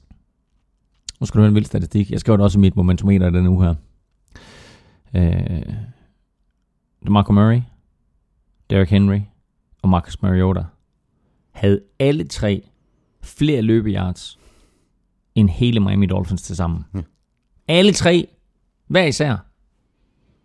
Derrick Henry havde færrest af de tre. Jeg mener, han havde 57 yards. 54, tror jeg. 54 yards. Ja. Syv løb, 54 yards. Miami Dolphins havde sammenlagt 51. Jamen, det er også sløvt, ikke? Det er sløvt. Hvad synes I, skriver Sylvester Smith, hvad synes I om Marcus Mariota nu i sin anden sæson? Titans har et dominerende løbeangreb, men en af ligaens værste kastespil. Mm. Og jeg vil, jeg vil da sige, øh, altså, Mariota kastede et rigtig flot touchdown øh, for, for, for 20 yards, men udover det, så synes jeg, faktisk ikke, han så specielt godt ud, heller ikke i den her kamp. Altså, hans stats fejler ikke noget. 20 af 29, 163 yards og 3 touchdowns. Men det virker som om, han har problemer med at complete passes over 15 yards. Altså. Mm. Og, og det der med, at han kaster tre touchdowns, øh, er jo øh, is- isoleret set en meget, meget flot statistik. Mm. Men når du kun kaster 163 yards, øh, godt nok rammer på næsten to tredjedel af din kast, øh, men når du kun kaster for 163 yards, altså, og, og stadigvæk kaster tre touchdowns, ikke, så er der et eller andet i statistikken, der lyver. Mm. Til gengæld, så bliver han en meget, meget bedre quarterback af, at de får løbeangrebet til at fungere på den måde, de gør. Det er Marco Murray vil helt sikkert hjælpe ham, og Derrick Henry vil helt sikkert hjælpe ham. Og så skal han ikke, i min optik, løbe helt så meget selv. Og når han gør, skal han selvfølgelig beskytte sig selv. Og når alt det der det er så sagt, så er Miami Dolphins bare en billig baggrund at brillere imod. Mm. Fordi det der, det er altså også et virkelig, virkelig dårligt hold. Det er det, og jeg- det undrer mig, at Adam Gase ikke har, har bedre, bedre fat om situationen i Miami.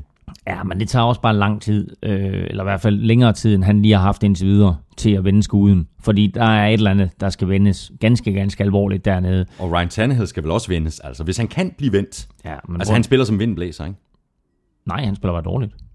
Men har, kan du nævne mig en, en periode på mere end en quarter i år, hvor Ryan Tannehill har spillet godt? Nej, det er sådan Nej. Enkelte spilhister her, ikke? Præcis. Ja.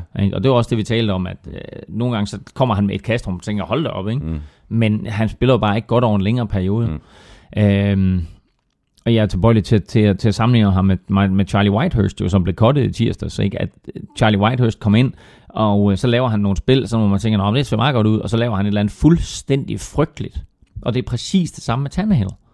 Og øh, Adam Gase lavede mirakler med Jay Cutler i Chicago Bears, og nu er han hos Miami og skal forsøge at gøre det samme med Ryan Tannehill.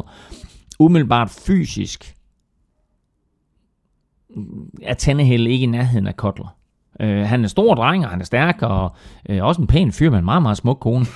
øhm, men quarterback i Som jo NFL, hjælper. Men i quarterback, jamen, det er alle de der ting der, De er på plads. Ja, og det er det, man skal for at være quarterback i NFL. Bortset fra, at spillemæssigt, der er han der bare overhovedet ikke. Og igen vil jeg bare vende tilbage til, han, er, han var jo ikke quarterback hele vejen igennem college. Han er en konverteret wide receiver, mm. som så er uansagelig årsag på draft i første runde. Han er det forkerte valg for Dolphins på quarterback. Og der er en anden ting, jeg vil sige, og det, det er noget, som jeg bare altså for fuldstændig egen regning.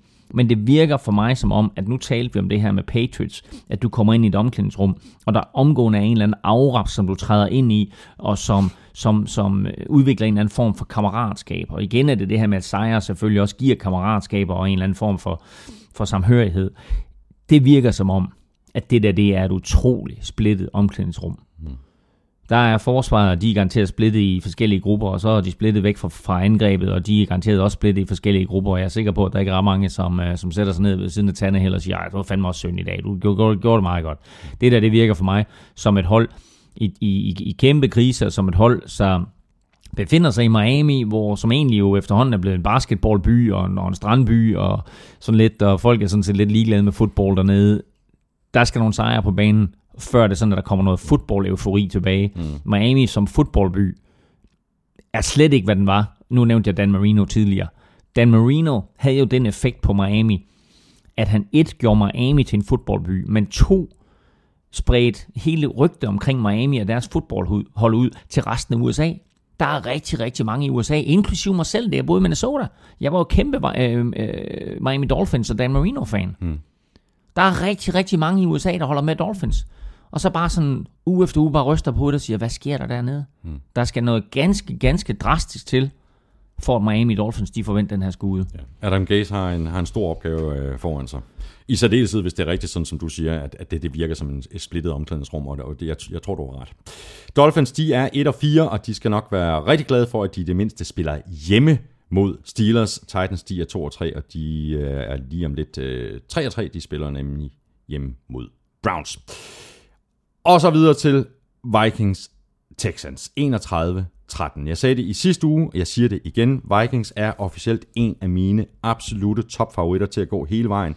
Og hvis jeg må øh, komme med bare et øh, enkelt godt råd til de andre hold i NFL, jeg ved, de lytter med, alle sammen, tag det her Vikings hold meget, meget seriøst. Og jeg kan ikke huske, om vi talte om det, Claus, før vi lavede podcasten i sidste uge, eller om vi rent faktisk gjorde det i podcasten.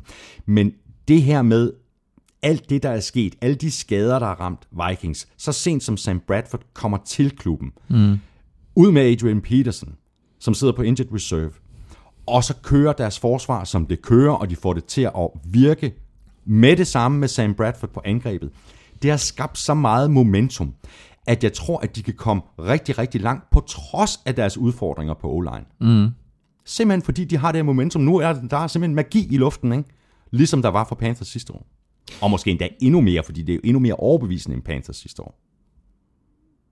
Ja, det der var med Panthers sidste år, det var, at de, de var jo gode på begge sider af bolden. Vikings er rigtig, rigtig gode på forsvarssiden. Og så laver de nok på angrebet til, at de vinder kampe. Og så hatten af for Sam Bradford. Man kan jo ikke rose ham nok. Altså ingen turnovers. Vikings har det hele taget ikke lavet nogen turnovers overhovedet. Ingen fumbles, ingen interceptions. Fem uger inde i sæsonen. De er det første hold siden 1969, Los Angeles Rams, som er startet 5-0 uden turnovers. Øhm, Jamen, så er han bare Sam Bradford, han er bare det ideelle match til North Turner, ikke? Altså, han kan gå dybt, bomberne, ikke? Den store kanon, mm. så kan han kaste touch, screensene, de sidder lige i skabet. Altså, what's not to like? Hans, hans touch på de dybe bolde er så smukt at se på der må jeg sige, der er jeg imponeret. Og han rammer Adam Thielen, og han rammer Charles Johnson, de uden Stefan Dix i weekenden. Øh, det touch, han har på de dybe bolde, altså der viser han jo bare, at han har en masse potentiale, som aldrig er blevet forløst i de, i de klubber, han har været indtil videre. Han har en lille vild statistik til dig, som når man tænker over det, måske ikke er så vild, men det er bare sådan ret interessant. Han har vundet fire kampe i træk nu. Det er første gang nogensinde i hans karriere, han vinder fire kampe i træk. Hmm. Nu er jeg faktisk ved at få det lidt dårligt. Jeg fået lidt kvalme af ja. at tale om Vikings, så skal vi tale uh, Texans. Vi taler, tex- vi taler Texans. der er et spørgsmål her fra uh, Mads Meyer, der spørger, er Brock Osweiler virkelig svaret som startende quarterback hos Texans? Han virker langsom, upræcis og ubeslutsom. Har Texans dummet sig ved at binde så mange penge i ham. Må jeg svare først? Mm. Ja, de har dummet sig. altså helt vildt meget har de dummet sig. Jamen, vi talte om det sidste uge, at, øh, at, at som jeg nævnte, du ved, at de skal tage tankeprocessen væk fra ham, fordi når han selv skal stå dernede og tænke, så, så går det ikke godt. det gør og så det må vi sige, så var han også bare op imod et forsvar, som i, i weekenden her i form af Vikings, som et forvirrede ham, mm. og to, når han så rent faktisk leverede øh, nogle gode bolde, så var forsvaret der bare, altså der var især en situation, som jeg var vildt imponeret over, og det er, at Texans egentlig får en situation, de rigtig gerne vil, nemlig DeAndre Hopkins, receiver, over for linebacker Eric Kendricks. Og, og øh, Osweiler leverer bolden, men Eric Kendricks formår at hoppe ind foran mm. DeAndre Hopkins og slå bolden ned. Ja. Og det er bare sådan nogle ting, hvor man tænker, okay, det er alligevel vildt det der. Og det viser bare, at, at de individuelle forsvarsspillere på Vikings hver især er rigtig, rigtig dygtige atleter. Når du så sætter dem alle 11 plus øh, løsgængerne ind, øh, eller rollespillerne ind i den her enhed her, så bliver det bare et virkelig, virkelig giftigt forsvar. Og det stod Brock Osweiler overfor, og derfor blev han måske også udstillet. DeAndre Hopkins og Will Fuller, 0 catches Jamen, i første halvleg. Jeg skulle lige til at sige det. Det Ja. er det her Bill Belichick-agtige for, for, for Vikings Ja. defense i år. Altså, Ja. de tager altså stjernespillerne ud. Det har de mm. gjort i hver eneste kamp. Øh, Brock Osweiler, for også at komme tilbage til, til, til spørgsmålet om ham, på et tidspunkt i anden halvleg, og så fik han så lidt, lidt garbage time statistik, som, som fik det til at se en smule bedre ud, men på et tidspunkt i anden halvleg, der havde han ramt på 8 ud af 24 kast for 57 yards. Til hans forsvar i, i præcis den her kamp. Altså, der, der, der bliver vi nødt til, som vi også har, mm. har, har talt om, Vikings defense, og så også Texans O-line, der jo heller ikke spiller verdensklasse. Jeg synes egentlig, de gjorde det meget godt. Altså, de formår måske ikke at løbe bolden, som de havde håbet på med Lamar, med Lamar Miller, men altså, det, det er et Vikings forsvar, der sækkede Aaron Rodgers fem gange, og sækkede Cam Newton otte gange, og jeg tror kun, at de får fat... Nej, de får fat i Brock Osweiler fire gange, gør de ikke det? Det mener jeg faktisk. 4, Så, 4 4 sacks, sacks, øh, 4 sacks. 13 quarterback Ja. hits, Ja. og 4 taklinger for tab. Ja, Jamen, det var, det, jeg, jeg, jeg fortalte mig egentlig derfor, jeg, jeg, kun, jeg synes lige inde i hovedet, jeg havde en statistik, der hed, at de kun øh, ramte ham øh, én gang, men det var selvfølgelig en interception. Det var ikke et sack. Altså ikke ramt ham, man sackede ham. Mm. Øhm, øh, lige bringe sidste ting på banen. Altså nu har vi øh, svinet øh, Texans, og vi har rost Vikings, øh, og Vikings har jo stadigvæk de her enorme problemer på den offensive linje. Og der, hvis man sidder derude med et lille hjerte og, og hører den her podcast, så øh, er det ikke sikkert, at man ved det, men nu øh, fortæller os lige, at det er, at Vikings har hentet den tidligere første runde draft pick, og faktisk first overall uh, draft pick, Jake Long, som blev valgt af Miami Dolphins tilbage i uh, 2008. Der blev han valgt nummer et. Det er altså ikke tosset det er ikke tosset. Og han har også spillet sammen med Sam Bradford før. De var i øh, 2013 og 2014. Der var de sammen i, øh, i Philadelphia, eller i, øh, hvad hedder det, undskyld, øh, St. Louis Rams. Og nu er han altså tilbage, og det interessante også ved ham, det er, at Tony Sperano, som er offensive line coach for Vikings, han var faktisk head coach i Miami, dengang de draftede ham. Øh, så de er altså også sammen igen, og det her det er altså en, en, en spiller, der blev valgt til Pro Bowl i sine første fire sæsoner, var All Pro i 2009 og 2010. Sidste år spillede faktisk for Falcons, men havde kun 10 offensive snaps, så har siddet ude omkring halvandet år, fik en alvorlig knæskade, så han stille og roligt er på vej tilbage fra. Mm. Øh, og nu bliver han hævet ind, og øh, der er store smil over det hele øh, fra Vikings, og de håber selvfølgelig på, at han kan tilføje noget til den offensive linje. Og her er øh, den rigtig gode nyhed, det er, at de sidder over. Så de har altså 14 dage Ja. til ligesom at få ham på plads, inden de skal spille igen. Og Vikings, de er ubesejret, og de kan gå på bye week 5 og 0. Texans, de er 3 og 2, og de spiller hjemme mod Colts.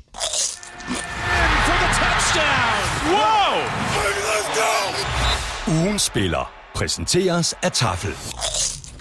Og nu skal vi nemlig øh, lige præcis have fundet en vinder af en kasse med chips fra Tafel. Ugens nominerede var Tevin Coleman, Tom Brady, Darius Slay. Og jeg havde faktisk øh, forventet en endnu større sejr til Brady, end det blev, øh, ganske enkelt, fordi han er John Brady. Men øh, han fik klart flest stemmer med 60%. Tevin Coleman fik 24%, og så var der 16%, der gik med Darius Slay. Det er der ikke noget at sige til. Nej. Altså, øh, det var så imponerende, så selvfølgelig skulle han vinde den. Og så skal vi så have fundet vores øh, vinder. Øh, Claus, øh, jeg, skal bruge en, jeg skal bruge en chipspose. Eller jeg skal bruge den der sæk derovre. Den store taffelsæk. Den store taffelsæk. Den store taffelsæk. tømmer lige resten ud her. Yep. Oh, hvor er der mange chips. Godt. Nu er de heroppe i øh, sækken. Alle navne på dem, der har mailet ind. Øh, du er lykkens gud ind, Claus. Ja, og i dag har vi fundet en vinder. Han har skrevet Tom Brady. Og øh, det er Rune Baskiewicz Yes, Rune Baskiewicz. fra København N. Lad mig lige få den der seddel, så jeg kan lægge den uh, trygt til uh, siden. Uh, tusind tak for det. Lykkens skud inde.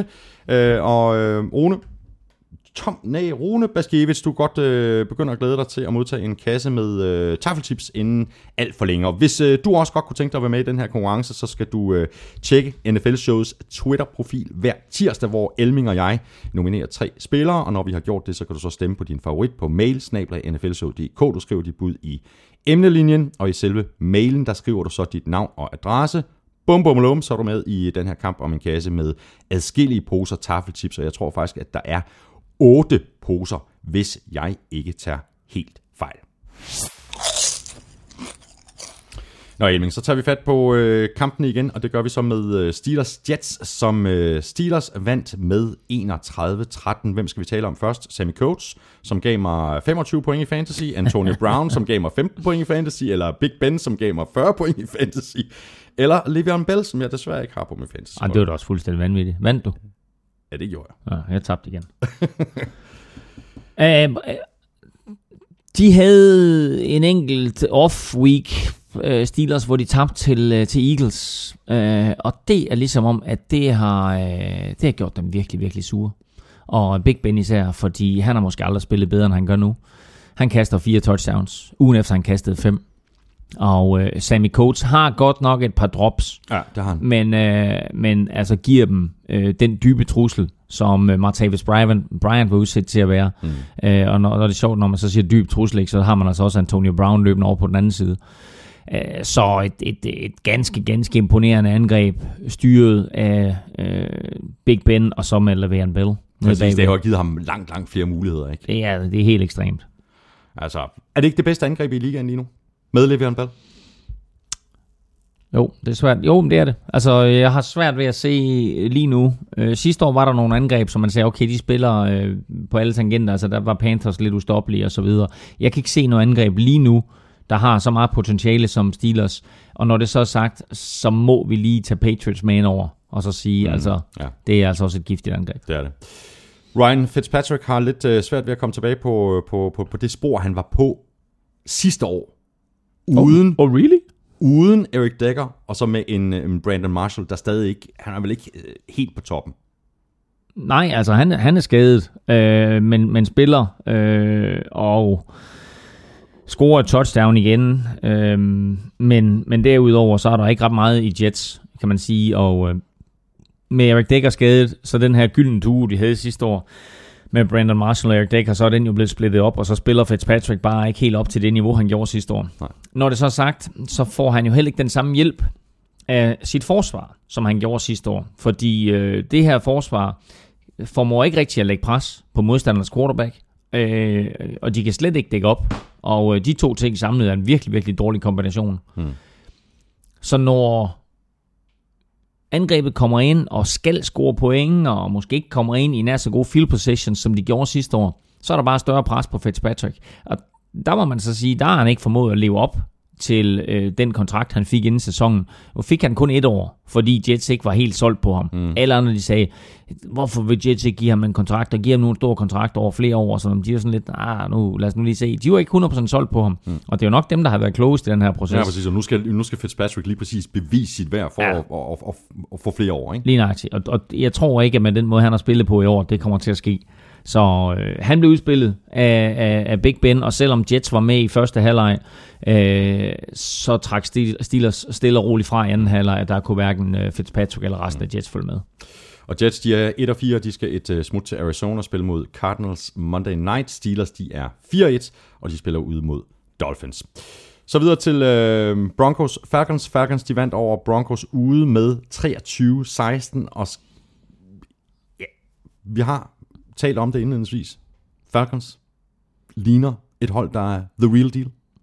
Det gør de, og det gjorde de i den her kamp især, fordi pludselig spillede forsvaret også en god kamp. Og godt nok så var de op imod øh, Paxton Lynch, rookie quarterback, som på ingen måde øh, kunne leve op til Dak Prescott og Carson Wentz's øh, præstationer indtil videre i sæsonen. Øh, han mindede nok mere om Jared Goff, øh, bortset fra, at han selvfølgelig var på banen. Men han blev sækket seks gange. Øh, de tre en halv af dem stod Vic Beasley for. Mm. Og det her, det var måske Vic Beasleys helt store gennembrud i NFL. Og så kan man sige, okay, det skete over for en reserve-tackle. Ja, han udnyttede, at Donald Stevenson var væk, ikke? Præcis. Men nogle gange, så kræver det, at man lige står over for en modstander, som man måske har øh, taget på, Mm. for at det sådan, at man måske får det sidste selvtillidsboost. Jeg glæder mig utrolig meget til at se, hvad Vic Beasley han kommer med resten af sæsonen. Fordi at få ham i gang, og få pass rush i gang for Falcons, kan være den helt store sidste brik, de mangler, for at vi siger, det her det er faktisk øh, måske en af, af Super Bowl-favoritterne. Når vi nu taler Falcons, så bliver vi også nødt til at, at tale om det her øh, sindssyge øh, angreb. Øh, Devonta Freeman og Tevin Coleman er, mm. er vel uden konkurrence den farligste running back duo i NFL. Og den måde, som Falcons brugte dem på mm. imod det her Broncos forsvar, var jo, det var jo genialt. Altså, øh, øh, og begge de her running backs, de løber ruter lige så crisp som, som wide receivers. Og det gør det jo noget nemmere at hedde Matty Ice. Og, øh, og, og det der jo skete med den måde, som de brugte dem på, det var jo, det var jo små korte kast til de her to running backs, og, og især Tevin Coleman er jo super giftig, altså så hurtig og så hurtig retningsskift, øhm, at øh, når Matt Ryan slipper bolden så hurtigt, så eliminerer man jo modstandernes pass rush. Og øh, da, da Broncos øh, kørte hele vejen sidste år, og jo øh, nakkede øh, Patriots på vejen og, og, og slog Panthers i Super Bowl, der var det jo deres pass rush, som var så afgørende for deres succes. Mm. Men når du kaster de her små lynhurtige kast ud til running backsene, og så lader dem øh, skaffe yards, ikke? og det gør de jo tit, fordi de er i stand til at bryde en tackling eller snyde en forsvar, så eliminerer du pass rush, mm. og dermed så tager du faktisk Broncos største force fra dem.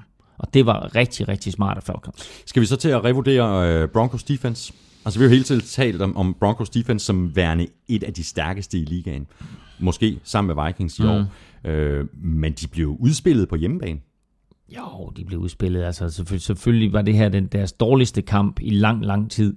Men øh, når man blev udspillet, og okay, i gåsøjne kun tillader 23 point, altså så har man stadigvæk et godt forsvar. Det her, det er, det er et NFL, hvor der bliver scoret rigtig, rigtig mange point.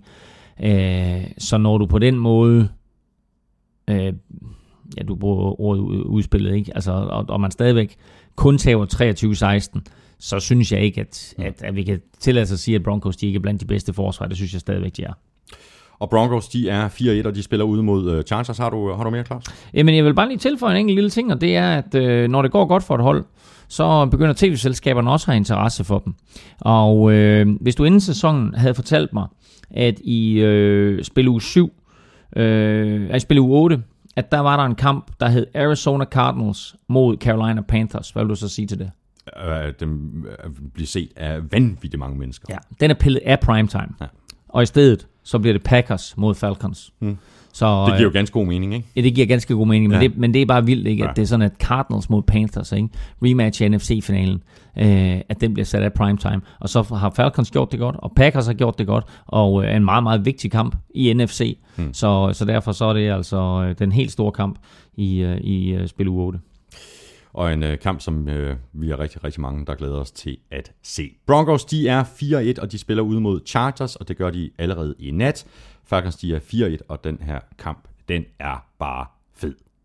Ude mod Seahawks. Sådan. Nu skal jeg altså have nogle øh, chips her, Claus, til dig, der sidder og spiser dem alle sammen. Ja, det er helt vildt. Jeg skal også holde mig fra mig. Så videre til øh, Cowboys Bengals. Cowboys de er nu på øh, 4-1, efter de slog Bengals med 28-14. Ezekiel Elliott er ganske enkelt sindssygt fed at se på. 134 yards, to touchdowns og et latterligt snit på 8,9 yards per løb. Og de huller, der bliver åbnet af den offensive linje, er bare kæmpe store. Den her offensive linje fra Cowboys, som det hedder Ros på forhånd. Mm. Altså, de er så gode, og altså, jeg, jeg kan kun blive ved med at sige det igen og igen. Den bedste lineman lige nu i NFL, Zach Martin, højre guard for Cowboys. Det er vildt, hvad han præsterer. Ja. Øh, stor og stærk, får åbnet hullerne, og når det så er sket, eller han er ude på screens, eller hvad det er, altså, så hjælper han sin running back ned ad banen. Øh, det er en stor mand, der løber meget, meget stærkt. Hvad er det? Der er kommet et tweet fra Anders Christensen, der er kæmpe Cowboy-fan. Øhm, Han har videre tweetet, Ezekiel Elliott has more rushing yards before contact than Jaguars have in total rushing yards mm. this season. 301 ja. yards. Og, og øh, han havde jo øh, en, en, en, en langsom start på sin karriere, Ezekiel Elliott. Løb ikke så frygtelig mange yards de to første kampe, men så øh, må vi sige, at så har han kommet efter det de sidste tre. Og øh, lige pludselig så begynder folk at sammenligne ham med øh, den måske bedste rookie running back igennem tiderne, nemlig Eric Dickerson, som kom ind i NFL i 1983 og satte en rekord, som stadigvæk står, nemlig 1808 yards i sin rookie-sæson. Mm. Året efter satte han så NFL-rekord med 2.105 yards, også en rekord, der stadigvæk står.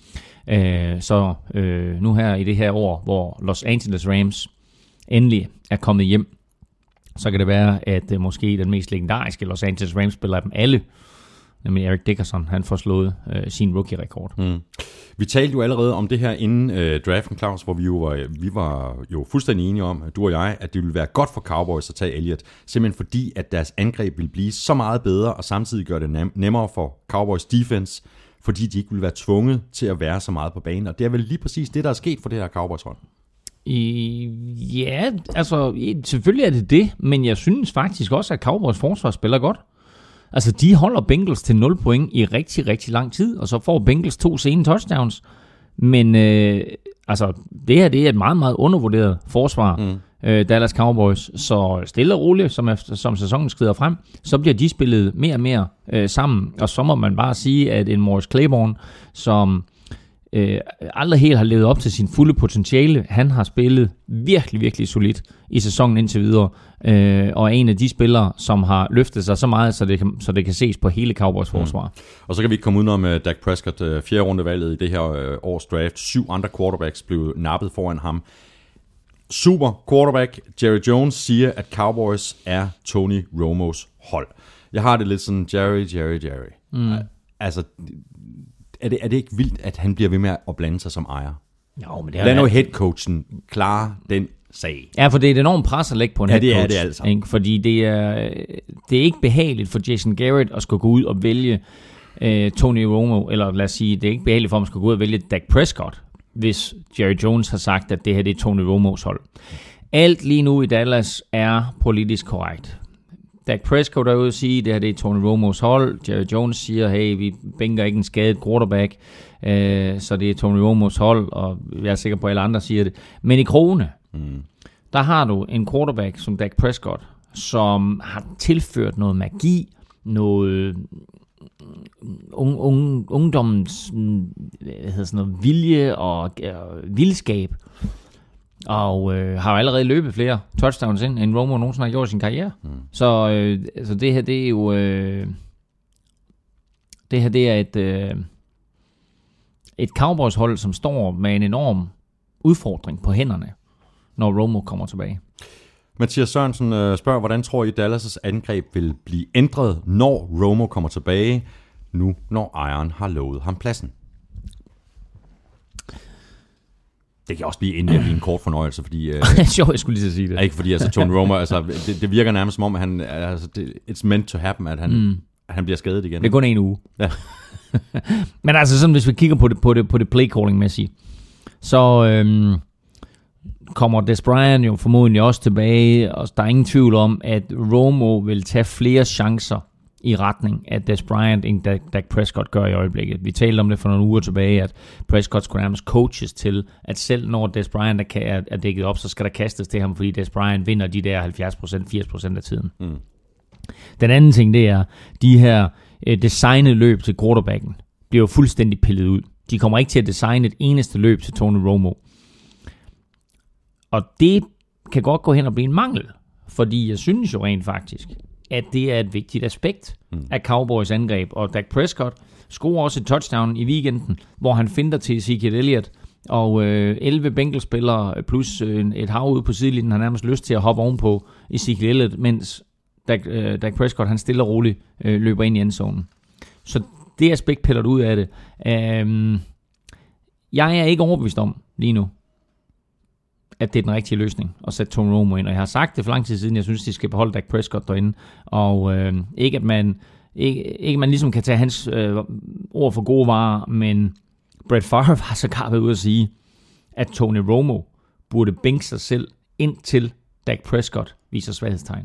Mm. Fordi det vil Brett Favre nemlig have gjort i samme situation. Og det er derfor, jeg siger, at man Not. ikke rigtig tage hans ord for Nej, gode varer, ikke? ikke. fordi det, det, det er måske den forkerte mand, det kommer fra. Ja. Og der er det jo med fodboldspillere, som det sikkert er, med, altså som det er med, med, med spillere i alle mulige andre sportsgrene, lige om du spiller håndbold eller ishockey eller fodbold eller hvad du spiller, du vil være på banen. Ja, selvfølgelig vil og sådan er det. Ja, præcis. så hvis Tony Romo han får at vide, du var startende quarterback, så Ja, går tak, han ikke og siger, prøv her, hvad, han spiller simpelthen så godt, ham den der unge knæk der, ikke? Så jeg, jeg, Jeg synes bare, I skal fortsætte med ham. Ja, jeg skal bare fortsætte med ham. Jeg sidder lige over på bænken lidt, så jeg kigger lige på. Så så går det dårligt, så kan, I, så kan I bare komme over og hente mig. Not happening. Nej. Not happening. Jakob H.M. Øh, spørger, er Bengals sneaky under the radar årets skuffelse? De ser ringe ud på offense, og deres defense er ikke på niveau i år. Ja, både og. Øh, det er klart, øh, 2 og 3 er den dårligste start, Marvin Lewis har fået med Bengals i 6 år. Så, øh, så det, det er selvfølgelig lidt skuffende. Men når man så kigger på det, ikke, altså, så er de, de har tabt til Steelers, de har tabt til Broncos, og så tabte de til et Cowboys-hold, som vi jo ikke helt, selvom de er 4-1, ikke helt har styr på, hvor gode egentlig er. Nej. Så de tre nederlag, de har haft, kan man sige, det er altså til klassemodstandere. Det er det. Men spørgsmålet er bare, jeg kan ikke, rigtig helt, jeg kan ikke, jeg kan ikke blive helt klog på dem, Claus. Der gik 20 minutter af den her kamp, før AJ Green overhovedet så den første bold blive kastet i hans retning. Mm. Næsten lige så lang tid før Jeremy Hill fik lov til at løbe med bolden. Det synes jeg bare virker underligt. Mm. Og så vil jeg gen, øh, gerne øh, gentage, hvad jeg har sagt adskillige gange før her i Vikings er det bedste hold. Det var så ikke lige det, jeg kom... Nej, godt. Nej. Tyler Eifert. Ja. De mangler Ja. Tyler Eifert. Ja. Og øh, der er stadig tvivl. Jeg tror ikke, han kommer tilbage i den her uge heller ikke. Øhm, men øhm, Ja, så mangler de Mohamed Sanu og Marvin Jones. prøv, at det var præcis de to, ikke? Marvin, og Hugh Jackson, Mar- som du nævnte sidste uge. Okay, jeg, jeg får ikke lov til at sige noget. Jo, det, kom der, så. er, der er ingen grund til, at jeg skal være med i det show her. Men det er fordi, ved du, hvis jeg ikke, Ja, hvis jeg jeg- ikke jeg skal afbryder dig hele tiden lige nu, så siger du Vikings. Vikings, Vikings, Nej, Vikings, stop, Vikings. fordi jeg ville nemlig have sagt Hugh Jackson, og jeg ville have bragt på banen, at Marvin Jones har succes i Detroit, og Mohamed Sanu, nu er vi forbi Falcons, men mm. Mohamed Sanu har kæmpe succes Exactly. hos Falcons. Mm. Sagde Falcons før med Marvin Jones. Nej, jeg sagde Marvin Jones har succes hos Lions, ikke? Og Mohamed Sanu hos Falcons. Øhm, og Hugh Jackson har selvfølgelig sine udfordringer i Cleveland. Mm. Men han mangler da som den her øh, offensiv hjerne, der kan variere spillet og kan øh, hive nogle af de her trylletricks op af posen, som han er kendt for. Øh, så der er mange ting lige nu, Ja. hvor det her Bengals angreb måske befinder sig sådan lidt i øh, en position, hvor de ikke rigtig ved, hvilke ben de skal stå på. Og det skal de naturligvis have fundet ud af. Men igen vil jeg lige sige, de to og tre, de er en svær division, det er de, med, med Steelers og med Ravens. Har de selvfølgelig øh, Browns, som, øh, som de kan sige, det burde være to sejre, men det er jo ikke nogen, nogen nemme, øh, nemme hold, de er op imod. Altså Steelers, som det ser ud lige nu, må vi forvente, tager den der division. Mm. Øh, men altså, så kan de håbe at komme i slutspillet på en, øh, på en wildcard, ikke? Og som du siger, Bengals er 2 og 3, og så skal de i hvert fald øh, på en interessant tur. De møder nemlig øh, Patriots ude. Cowboys, de er 4-1, og de øh, kommer også på en interessant opgave ude mod Packers. Og så fik du din øh, vilje i øh, picks, Claus. Jeg skulle være gået med min øh, første fornemmelse, men det gjorde jeg ikke. Bills, de vandt med 31-19 ude over Rams. Nu har Bills så vundet hvad er det? Tre træk. tre kampe i træk, øh, efter at de fyrede den offensive koordinator, Greg Roman. Øh, og nu fungerer deres løbespil med LeSean McCoy. Tredje kamp i træk for ham med over 100 yards. Han ser god ud. Tyra Taylor ser god ud. Angrebet virker, virker, mere eksplosivt. Det er blevet simplificeret. Øh, men den væsentligste ting, du hører frem der, det er LeSean McCoy, som jo lige pludselig igen må betragtes som en af ligaens bedste running backs. Mm. Der er jo ikke ret mange, jeg vil sige, der er to. Der er Le'Veon Bell, og der er LeSean McCoy. Øh, og så til dels Jerick McKinnon i Minnesota. Som, Altså, Mask McKinnon. Mask, Mask McKinnon i Minnesota, øh, som, øh, som udviser den her form for tålmodighed og evne til lige at danse i et hul, og så, og så se, hvor, hvor det helt rigtige hul det opstår. Men LeSean McCoy er super sjov at se på, og det samme med, med, med Le'Veon Bell, den måde, at de lige kommer op og, og, og vurderer, hvor de skal løbe hen, og udviser øh, en enorm evne til at læse det rigtige hul. Mm. Øh, og der, der må jeg sige, altså der de sidste tre uger med LeSean McCoy, har han bare øh, altså været lights out. Mm. Øh, og øh, rigtig, rigtig sjovt at se ham tilbage på sit gamle niveau. Yes. Og så øh, Bills forsvar spiller også bedre. Altså, de gik efter Case Keenum hele dagen i den her mm. kamp. Der var pres på ham konstant, og han blev sækket fem gange. Tre gange af Lorenzo Alexander, der nu er oppe på 7-6 i år. Og fører NFL. Mm. Og er den bedste spiller på mit fantasyhold. det er stærkt. øhm, det, altså, det hele hænger sammen på et fodboldhold. Pludselig kommer der noget energi til angrebet, der kommer en selvtillid, de kan flytte bolden, det lægger ikke lige så stort pres på forsvaret. Pludselig er Bills foran, kan tillade sig at jagte modstandernes quarterback. Alt det der, det hænger bare sammen på et fodboldhold, og det er sjovt, at når det er sådan, man fyrer en offensiv koordinator, jamen, så bliver forsvaret også bedre. Og det har vi set i Bills tilfælde. Mm. Så over på Rams side af bolden, uh, Jeff Fisher havde et par, par mærkelige kald i den her kamp, synes jeg. Bagud med, uh, med syv, med 6 minutter igen, så sparkede de et field goal fra 4 yard linjen mm. Meget konservativt. Og så på den næste angrebsserie, der var de alt andet end konservative med et uh, virkelig underligt fake punt zone run for deres egen 23 yard linje, som de så ikke konverterede. Jeg synes, det var meget bizart. Jamen, det var det da også. Øh, og øh, hvis, øh, hvis den går hjem, så er Jeff Fisher et geni. Og øh, går den ikke hjem, så er han spade. Øh, det er da en chance, man tager nogle gange. Og øh, jeg har det sådan, vi sidder kun og taler om det, fordi det gik galt. Fordi det gik galt. Ikke? Nu er det fra en 30 linje. Det er næsten det bedste sted at gøre det, fordi det er der modstanderne forventer det mindst. Mm. Men Bills læste den for hurtigt og fik det stoppet. Men jeg kan godt lide kaldet. Mm. Rams, de er 3-2 nu, og de er kun et enkelt nederlag fra at være 50-50. Det er der Fischer, han er mest tryg. De spiller ude mod Lions, så helt urealistisk er det faktisk ikke. Bills, de er også 3-2, og de får besøg af 49ers, og så går de på 4-2. Chargers, de øh, fandt igen, igen, igen en måde at tabe en kamp på. De førte med 8 point i slutningen af tredje kvartal, og afslutningen med holderen, der ikke fik fat i bolden, da Lambo skulle forsøge at udligne med, med, med to minutter igen. Jesus. Ja, det var jo øh, ganske, ganske få plays efter, at han havde lavet, det, var det et 14 yard og 17 yard punt. Så øh, det kan godt være, at, at det ligesom gik gennem hovedet på ham, at ej, nu har jeg fucket op en gang, nu skal jeg ikke fuck op en gang mere. Ho, der var bolden. Ja. Øh, så... Øh, Ja, 33, øh, nej, 34-31 til Raiders ja. endkamp. Den øh, japanske kicker, øh, Josh Lambo, han, øh, han fik aldrig chancen for at udligne til 34-34, øh, fordi kampen her kunne være gået i overtid, mm. hvis, hvis han havde fået muligheden for at sparke den, men øh, bolden susede lige gennem hænderne på holderen, og, øh, og så tabte Chargers igen. Og øh, som jeg sagde sidste uge, de være 4-0. De være 5-0 nu. Ikke? Altså, og så havde Chargers ligget meget, meget højt på mit momentometer og diverse power rankings og havde ført AFC West. Og, ja. Altså, det er meget, meget små marginaler, ja, der skal til i NFL tit. Men for Chargers sæson i år, helt crazy, at de er 0 og 5, eller de er 1 og 4. 1 og 4, ja, det er fuldstændig ja. vanvittigt. Ja. Før det her, den her kamp, der førte Chargers i statistikken over hold, der har ført i længst tid, samlet set over hele sæsonen, og de har kun vundet én kamp. Mm. Jamen, altså, hvor er det vanvittigt. Jamen, altså, og, og, og du kunne se, Philip Rivers, han har været i ligaen siden 2004, og han har prøvet rigtig, rigtig meget. Uh, men jeg tror, at den her sæson, den frustrerer ham ekstremt meget. Du kunne se det på, på sidelinjen der, da det snap, uh, det røg igennem hænderne på holderen. Uh, så var det bare sådan lidt Nej. himlet med øjnene, og var ved at kaste med sin hjelm og så videre.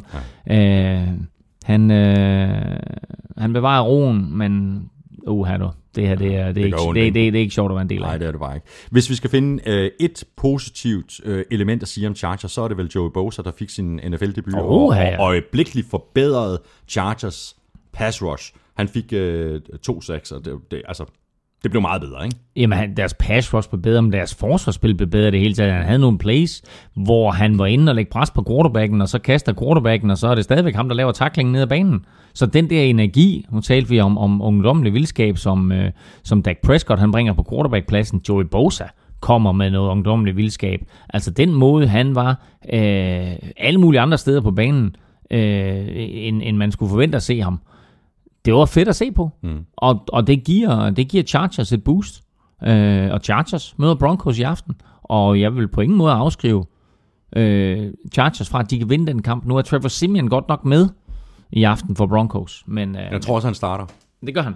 Ja. Øhm, så, øh, så, så, så det gør selvfølgelig Broncos til et bedre hold. Havde Paxton Lynch startet, så havde jeg været tilbøjelig til at sige, mm. at uh, nu skal man spille tungt på Chargers. Mm. Jeg skal bare lige runde uh, Raiders uh, ganske kort. Uh, der må man bare sige, at det er den her trio, uh, Derek Carr, Michael Crabtree og Amari Cooper, der gør, der, der gør forskellen. Ja, og Amari Cooper fik jo sit første touchdown i år. Det har ladet vente et stykke tid på sig, men, øh, men nu fik han det, og øh, Crabtree er god, og Amari Cooper er god, men altså hatten af for Derek Carr. Hvor, øh, hvor er han iskold, og hvor spiller han godt, og hvor, hvor begår han få fejl sammenlignet med, hvad han gjorde i sine første to sæsoner.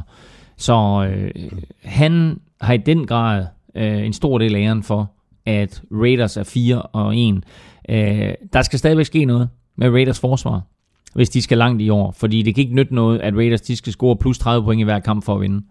Øh, men, øh, men de er på rette vej.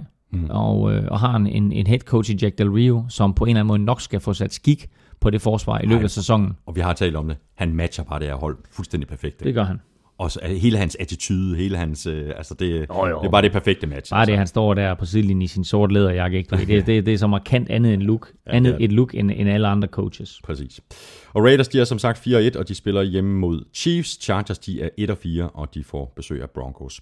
Og så havde jeg virkelig regnet med et øh, giga shootout i kampen mellem Packers og Giants, men den endte med øh, 23-16 til Packers. Og så skal jeg da også lige love for, at... Øh, Aaron Rodgers, han havde god tid i lommen. Øh, nogle gange helt op til 5 sekunder, og så lang tid skal man, skal man bare ikke give Rodgers. Øh, han er sublim til at scramble, og så finde på en eller anden løsning, hvis han får tiden til det. Ja, altså når han får så meget tid dernede og kigger ned ad banen, og så alle hans receiver, de løber 40 yards ned ad banen, og hele Giants forsvar, de er fuldt med, dem, så løber han stille og roligt bolden selv, og så skaffer han en, fjerde, eller en, en første down, og så er det lige meget om øh, det hedder tredje down og 12. Øh, der, var han, øh, der var han kold, og der var Giants forsvar bare ikke god nok, og altså hvis man ser, nu klart, jeg har set og set Vikings spille rigtig, rigtig meget, og har været øh, dybt imponeret over deres pass rush, et, øh, hvor, hvor brutale og nådesløse de er, men to også, hvor disciplinerede de er. Hmm. Og når du så sammenligner det med den måde, som Giants de spillede på, og, og det pass rush, de havde, altså, der var ikke noget nådesløst, der var ikke noget brutalt, og disciplinen var der slet ikke. Så kommer der lige to spørgsmål her. Ja. Markus Sletten. Øhm, jeg græder lidt som Giants-fan. Store investeringer på forsvaret, men holdet synes stadig elendigt. Er der lys forud? Og så er der spørgsmål her fra Anders Kaiser. Det er Anders Kaiser igen, øh, der, der spørger, hvad er der galt i Giants? Eli is bad Eli. Hvor trykker skoen hårdest? Coaching, spillermateriale eller selvtilliden? Øh, kan vi kode ned til, hvad der ja, galt i Giants? Ja, hvad der galt i Giants. Jamen altså, et, et, et det her, jeg synes ikke, de har noget pass rush. Og øh, Øh, nu er det Steve Spagnuolo, som er tilbage som defensive coordinator, og øh, da Giants de sidst vandt en Super Bowl, der var han der også, og der startede de 0-2. I år der startede de 2-0, men har så tabt tre i træk. Øhm, så jeg er også sikker på, at, at lidt ligesom at Jack Del Rio nok skal forstyrre på sine defensive tropper, så skal, så skal Spags, Steve Spagnuolo, så skal han også nok forstyrre på defensiven i Giants. Øh, de har hentet nogle store profiler ind, øh, blandt andet en øh, Janoris Jenkins, som spillede en rigtig, rigtig, rigtig god kamp, og viste, at han havde været mange af de millioner værd, som de har investeret i ham. Mm. Øh, så nu skal de have nogle af de andre øh, i gang. Og øh, ud over de her forsvarsmæssige investeringer, som måske ikke helt har kastet øh, guld af sig endnu, øh, men som forhåbentlig gør det på sigt, så er der et eller andet galt med Eli Manning. Øh, jeg synes især, man så det imod Minnesota Vikings at øh, ugen efter, at de havde sækket Cam Newton otte gange, så stod de over for Eli Manning, og han virkede skræmt. Han øh, kastede bolden i jorden og kastede bolden væk, og øh, øh, Giants har nærmest tabt kampen, inden den overhovedet var gået i gang, fordi ja. Eli Manning øh, ikke ville rammes. Og det har sådan set lidt været øh, tendensen siden for, for Manning. Øh, I forrige uge, der kastede han øh, to interceptions imod Redskins. Den ene til sidst i kampen kostede dem muligheden for at komme tilbage. Og i den her kamp, der leverer han bare ikke. Altså, Nej, det gør han ikke. Og, Victor... Beckham Jr. redder ham i virkeligheden med det der virkelig lækre fødder uh, touchdown, som han, han griber ikke. Men altså, hvor var uh, Victor Cruz, hvor var uh, Sterling Shepard, og de har ikke noget løbeangreb. Altså, det, jeg, havde, jeg havde forventet mig meget mere af det her Giants-angreb i år. Øh, ja, altså især, især på kastesiden jo, ikke? Altså øh, med, med den der gyldne trio, de har på receiver, men Victor Cruz bliver holdt uden et catch for første gang i fem år. Og øh, Sterling Shepard er selvfølgelig en, en meget positiv tilføjelse. Øh, Odell Beckham Jr., kæmpe skuffelse. Øh, også især for alle dem, der spiller fantasy og tog ham højt. Mm. Der har han jo slet ikke kunne leve op til. Så øh, der er et eller andet galt med Eli Manning, og øh, det skal der rettes op på. Og så skal det her forsvar, det skal skrue bissen på, mm. fordi så længe at der er noget galt med Eli, der, er forsvaret nødt til at spille bedre, hvis de skal vinde fodboldkampe. Mm. Og hvis vi skal give et uh, tip til uh, Green Bay's kommende modstandere, så er det vel, at uh, de skal lade være med at løbe mod Packers. Altså det er det bedste forsvar mod løbet. Tillader kun omkring 1,8 yards per løb. Mm. Altså det var først til, til allersidst i, i, i den her kamp, at, at, at Packers de trak sig sådan lidt tilbage, og så, mm. og så blev der lidt, uh, lidt plads til at løbe på. Ikke? De holder modstanderne til er det 43 eller 47 yards per kamp i snit i øjeblikket. Jeg kan lige tjekke det, fordi jeg har faktisk skrevet om det på mit mm. momentometer. Øhm, Packers forsvar fører NFL i modstander løb yards med 43 per kamp. Og så har jeg så skrevet... Og til dem, der ikke... øh, Det er vanvittigt lavt. Det er det næstlaveste nogensinde. Ja. Øh, møder Cowboys på søndag, har jeg så skrevet som afslutning. Og så står Cowboys lige nedenunder, der står der, Cowboys angreb fører NFL i løbeyards ja. med 155 per kamp. Det er helt klassisk, ikke det her matchup. Møder Packers ja. Ja. på søndag. Ja, det er fantastisk. Så, øh, så det bedste løbeforsvar mod det bedste løbeangreb får vi at se på søndag, når Packers og, og Cowboys de løber ind i hinanden. Og Packers, de er 3 og 1, og øh, knap så varme Giants, de er 2 og 3, og de spiller hjemme mod Ravens. Så er vi fremme ved øh, Monday Night-kampen, der var næsten lige så godt at sidde og se på som Thursday Night-kampen. Panthers, de tabte hjemme til Buccaneers med 17-14. Hvem blev matchvinder? Roberto Aguayo! Han Se. havde, han, han havde ellers misset fra, øh, fra, fra 33 og 46 yards tidligere. Mads Gelsing, han skriver, kan I ikke give et kæmpe skulderklap til box kicker Aguirre. Vinder kampen efter at brændt fra 38 og 44. Godt klaret. Et, ingen skulderklap. Altså, øh, Og en lille klap selv. altså Rigtig. Roberto, flot. sig, sig. altså det, det er da imponerende, det sådan, at, at når man er i en mental krise omkring sin spark, at, det så, at man så går ind og leverer øh, det afgørende spark i sidste sekund. Men det kræver også en enorm flot indsats af forsvaret og resten af holdet og trænerstaben, at de bliver ved med at tro på en sejr, når det sådan, at han bliver ved med at smide den væk. Fordi han smider altså den der sejr væk, og alligevel så er det ham, der ender med at blive matchvinder. Ja. Så der kan du altså tale om at gå fra at være øh, held til skurk, eller nærmere skurk til held ja. i det her tilfælde. Ja, han har misset 4 ud af 8 i år. Ja, men, ja, men det er helt det. Altså, prøv at høre, han, han gik, altså, ja, han blev draftet i anden runde, og alle sagde, uh, det er alt, alt for højt at drafte ham, og de traded der op for at drafte ham i anden runde. Ja. Han havde ikke brændt et spark i college på under 40 yards. Nej. I hele sin college-karriere havde han ikke brændt et spark på under 40 yards. Now it's left and right. Nu brænder han, jeg tror, af de fire spark, han har brændt, der tror jeg, de tre, de er under 40 yards. I hvert fald de to. Øhm, og øh, brænder et igen i weekenden. Øh, og man må bare hovedrystende se til på sidelinjen, og som fan og som tv-seer og sige, hvad sker der der? Mm. Ikke? Altså, skide kicker. Og så, øh, hvad hedder det, øh, går han ind, og så får han chancen, og så afgør han det til sidst. Og så vinder Buccaneers over Panthers. Det er helt vildt, ikke? Anders Petersen spørger, hvad er der dog sket med det hold, som var stor favorit til at slå Broncos i Super Bowl 50 i februar? Og hvad, og hvad sandsynligt vurderer I det til at være, at Panthers misser slutspillet i år? De er nu tre kampe efter Falcons i NFC South. De er 0-2 i divisionen, og de har et svært kampprogram foran sig. De er desuden bagefter hold som Cowboys, Eagles, Vikings og Packers. Mm. Det er jo øh, det er så vildt, for jeg havde ikke troet, det ville ske med Panthers. Men det er jo typisk for en Super Bowl-taber. Det sker gang på gang, at en Super Bowl-taber kommer ind, og man har følt, at man var så tæt på, og man lige manglede det sidste skridt. Og så tænker man så, nu kommer vi ind. Og så er der bare et eller andet, som mangler. Okay, Jonathan Stewart mangler. Det, det er en rigtig, rigtig, rigtig god pointe. Jonathan Stewart mangler, og Cam Newton øh, var heller ikke med i den her kamp imod Buccaneers. Øh, Derek Anderson så fin ud, da han kom ind og afløste Cam Newton for 14 dage siden. Han så ikke så fin ud i mandags, da, da, da de spillede Monday Night Kamp. Når det så er sagt, så sker der også det i NFL, at hold er dygtige til at justere. Man ligger ikke bare på den lade side og så siger, hold det op, Panthers de er godt nok gode, den kan vi ikke stille, op noget imod, øh, stille, stille noget op imod. Man justerer. Og der har været øh, syv måneder fra sæsonen sluttede, til man gik i gang igen. Alle hold, der har haft Panthers på deres kampprogram, har sagt, hvordan stopper vi Cam Newton? Mm. Og det har de fået gjort. Mm. Så Cam Newton er op imod svære modstandere, mere forberedte modstandere, og alle de der tricks, der han havde i posen sidste år, og den må han spille på, det er modstanderholdene taget væk. Så det gør det ikke nemmere for dem, at Jonathan Stewart mangler. Rigtig, rigtig god pointe. Og så har jeg faktisk en anden pointe, Claus. Øh, Panthers, de lavede syv penalties og fire turnovers i den her kamp. Panthers er gået fra... Panthers? Panthers, de er gået fra first to worst i turnovers i forhold til sidste år. Mm. De gav bolden væk 19 gange hele sidste sæson. Mm. Indtil videre i år er de allerede oppe på 14. Mm. Det fortæller vel også en del af historien. Det er klart. Det er klart, turnovers er vigtigt, og det er da også en af grundene til, at Vikings de er 5-0. Jeg talte om det tidligere. Altså, de fører NFL i det, der hedder plus-minus-statistik. Hvor mange gange har de forårsaget en fumble eller en interception, og mange gange har de givet en væk selv. Og altså, Vikings er på 0 lige nu i turnovers. Står jo skærende kontrast til Panthers 14. Men det er, det er rystende. Det var der ikke mange af os, der havde, der havde forventet, at de skulle være 1 og 4 efter 5 øh, spil. Overhovedet ikke. Nej.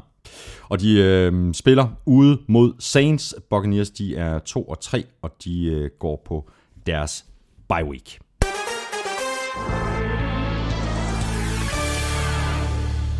Og dermed nåede vi igennem alle kampene fra femte spillerunde. Lige om lidt, der får du spiltip fra Elming til oddset på Danske Spil. Du får også ugens bogstav i den øh, store bogstavleg fra Tafel, og så kigger vi selvfølgelig også frem mod næste spillerunde, når vi skal vælge vores kampe. Men nu er det blevet momentometertid, Claus Elming. Hvordan ser din uh, top 5 ud i din top 3, eller hvordan er det, vi plejer at- gøre det der? Min uh, top 3, der indeholder fem hold. Ja, præcis. Øverst, nummer et. Jeg tror, for første gang nogensinde i mit momentometers historie, der finder vi...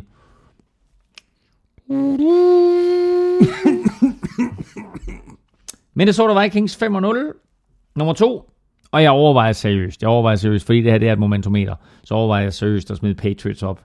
Øh, tilbage, men øh, Tom Brady. John Brown. Mm-hmm. Øh, John, John Brady. John Brady. Øh, på 4-1 og, og så ustoppelige ud. De er nummer to naturligvis. Steelers tilbage, hvor de hører hjemme, nemlig på tredjepladsen, ryger tre pladser op. Og så Falcons for første gang i år i top 5 med 4-1.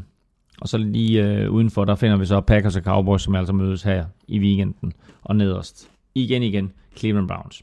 Jeg vil gerne lige have lov til at læse en enkelt sætning højt for dig. Mm-hmm. Fra mit momentometer, og det er plads nummer 7. Jeg er lidt skuffet for, at du ikke læser mit momentometer. Jamen, det gør jeg altid, når vi har lavet Ah. podcast. Ja, for det skal være sådan... Fordi det skal være, der, der skal være være, sådan lidt man skal, ikke, ja, man skal ikke vide alt. Nej, vi nej. sidder jo heller ikke og taler alt igennem, hvad vi, Nej. hvad vi øvrigt taler om jo. Nej, Det skal ske live og natural. det er dejligt. Ja. Yeah.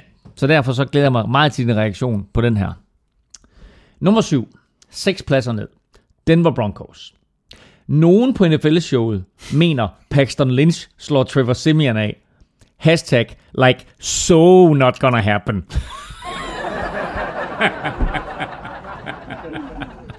Der var min reaktion.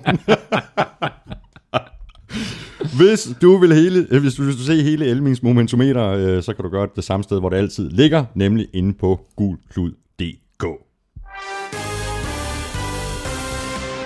Vi skal have quizzen. Åh, Det er tid til quiz, quiz, quiz, quiz.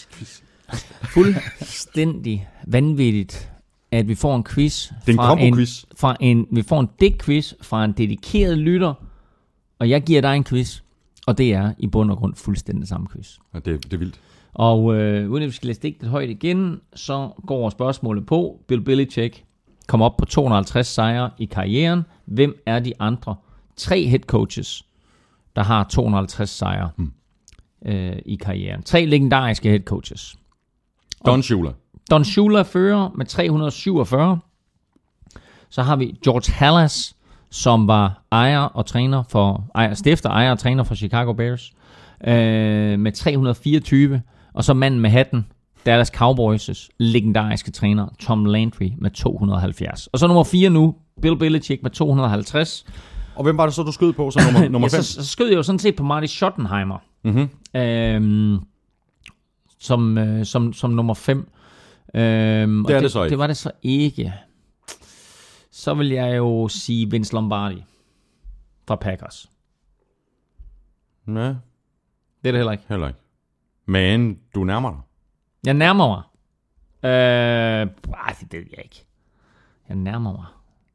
Hvis du nu bare holder fast i, i Packers, og går langt tilbage i tiden. Hvad hedder deres... Curly, Curly Lambo? Præcis! Er det rigtigt? Ja!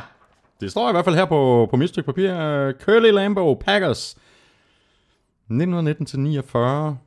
Chicago Cardinals 50-51. Og Redskins 52-53. Okay, og hvor mange sejre? Øh, står 226. Wow. Did not know that. No, I did not know that either. Okay. Nå, Jeps, ved du hvad? Øh, nu er det tid til det her.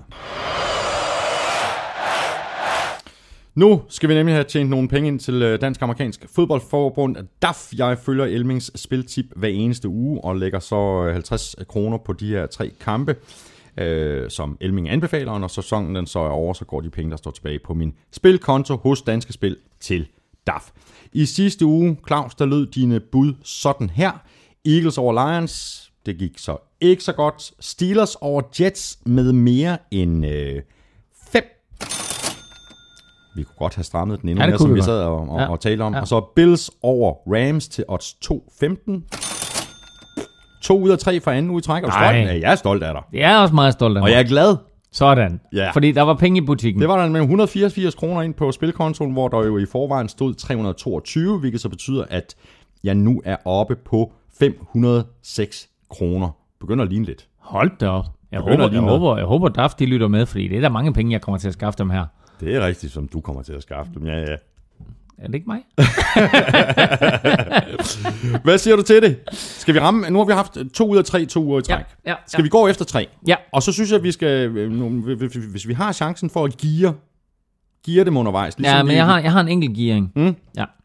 Øhm, det hele starter allerede her torsdag nat. Øh, Så for dem, der lytter podcasten her torsdag, der er der jo San Diego Chargers mod Denver Broncos i nat. Chargers på hjemmebane giver 2,65. Broncos giver 1,55. Jeg var egentlig tilbøjelig til at spille Chargers, hvis, hvis Paxton Lynch havde startet for Denver Broncos. Der er en lille sjov ekstra statistik til den her kamp, som egentlig er helt fuldstændig vanvittig. Men Chargers har tabt 10 kampe i træk i AFC West-divisionen. Og AFC Hmm. West-divisionen, det er altså Broncos, det er Chiefs, det er Raiders og det er Chargers selv. De har tabt 10 kampe i træk i AFC West-divisionen. Det er ikke godt. Den bliver vildere, den her statistik. Broncos har vundet 15 i træk. Okay. De har vundet 15 kampe i træk i AFC West-divisionen. Vildt. Ja, det er da vildt. Hmm. Øh, det, er altså, det er altså to og et halvt år, ikke? Der er seks kampe hvert år. Ja. Så, så halvandet år, at Chargers ikke har vundet, og øh, to og et halvt år, at Broncos har vundet dem alle sammen. Øh, Chargers, som sagt, 2,65 på hjemmebane. Jeg går med, med Broncos nu. Det er, ikke et, det er ikke et officielt bud, det her. Øh, men der er 1,55 på Broncos. Og med Så det er et officielt bud, og- men, det er, og- men det er ikke et bud, som jeg skal spille. Præcis. Så øh, Broncos i aften til 1,55. Nu kommer de tre bud. Det Yes. starter søndag kl. 19. Og den første kamp, øh, som du allerede har bragt på banen, det er Buffalo Bills mod San Francisco 49ers. Der er 1,28 på en Buffalo Bills sejr. Okay, du vil gerne give dem lidt, så gør vi det. Så går jeg lige ind og tjekker, fordi så siger jeg lige... Øh, Lad os lige prøve at se her, hvad, hvad danske spil de har. Øhm, men 1,28 er der på en, en Bills sejr. Mm-hmm. Og så ser vi lige, hvad Bills de giver, hvis vi, øh, hvis vi lægger lidt ekstra oveni. Øh, gå ind på handicap, og så siger vi øh, Buffalo Bills, hvis de kan vinde med 5,5, mm-hmm. altså med et touchdown, ikke? Ja. 1,58, den spiller vi. Vi, Det siger, vi. vi siger, de vinder med 6, Og- øh, eller der, derovre, ikke? Okay.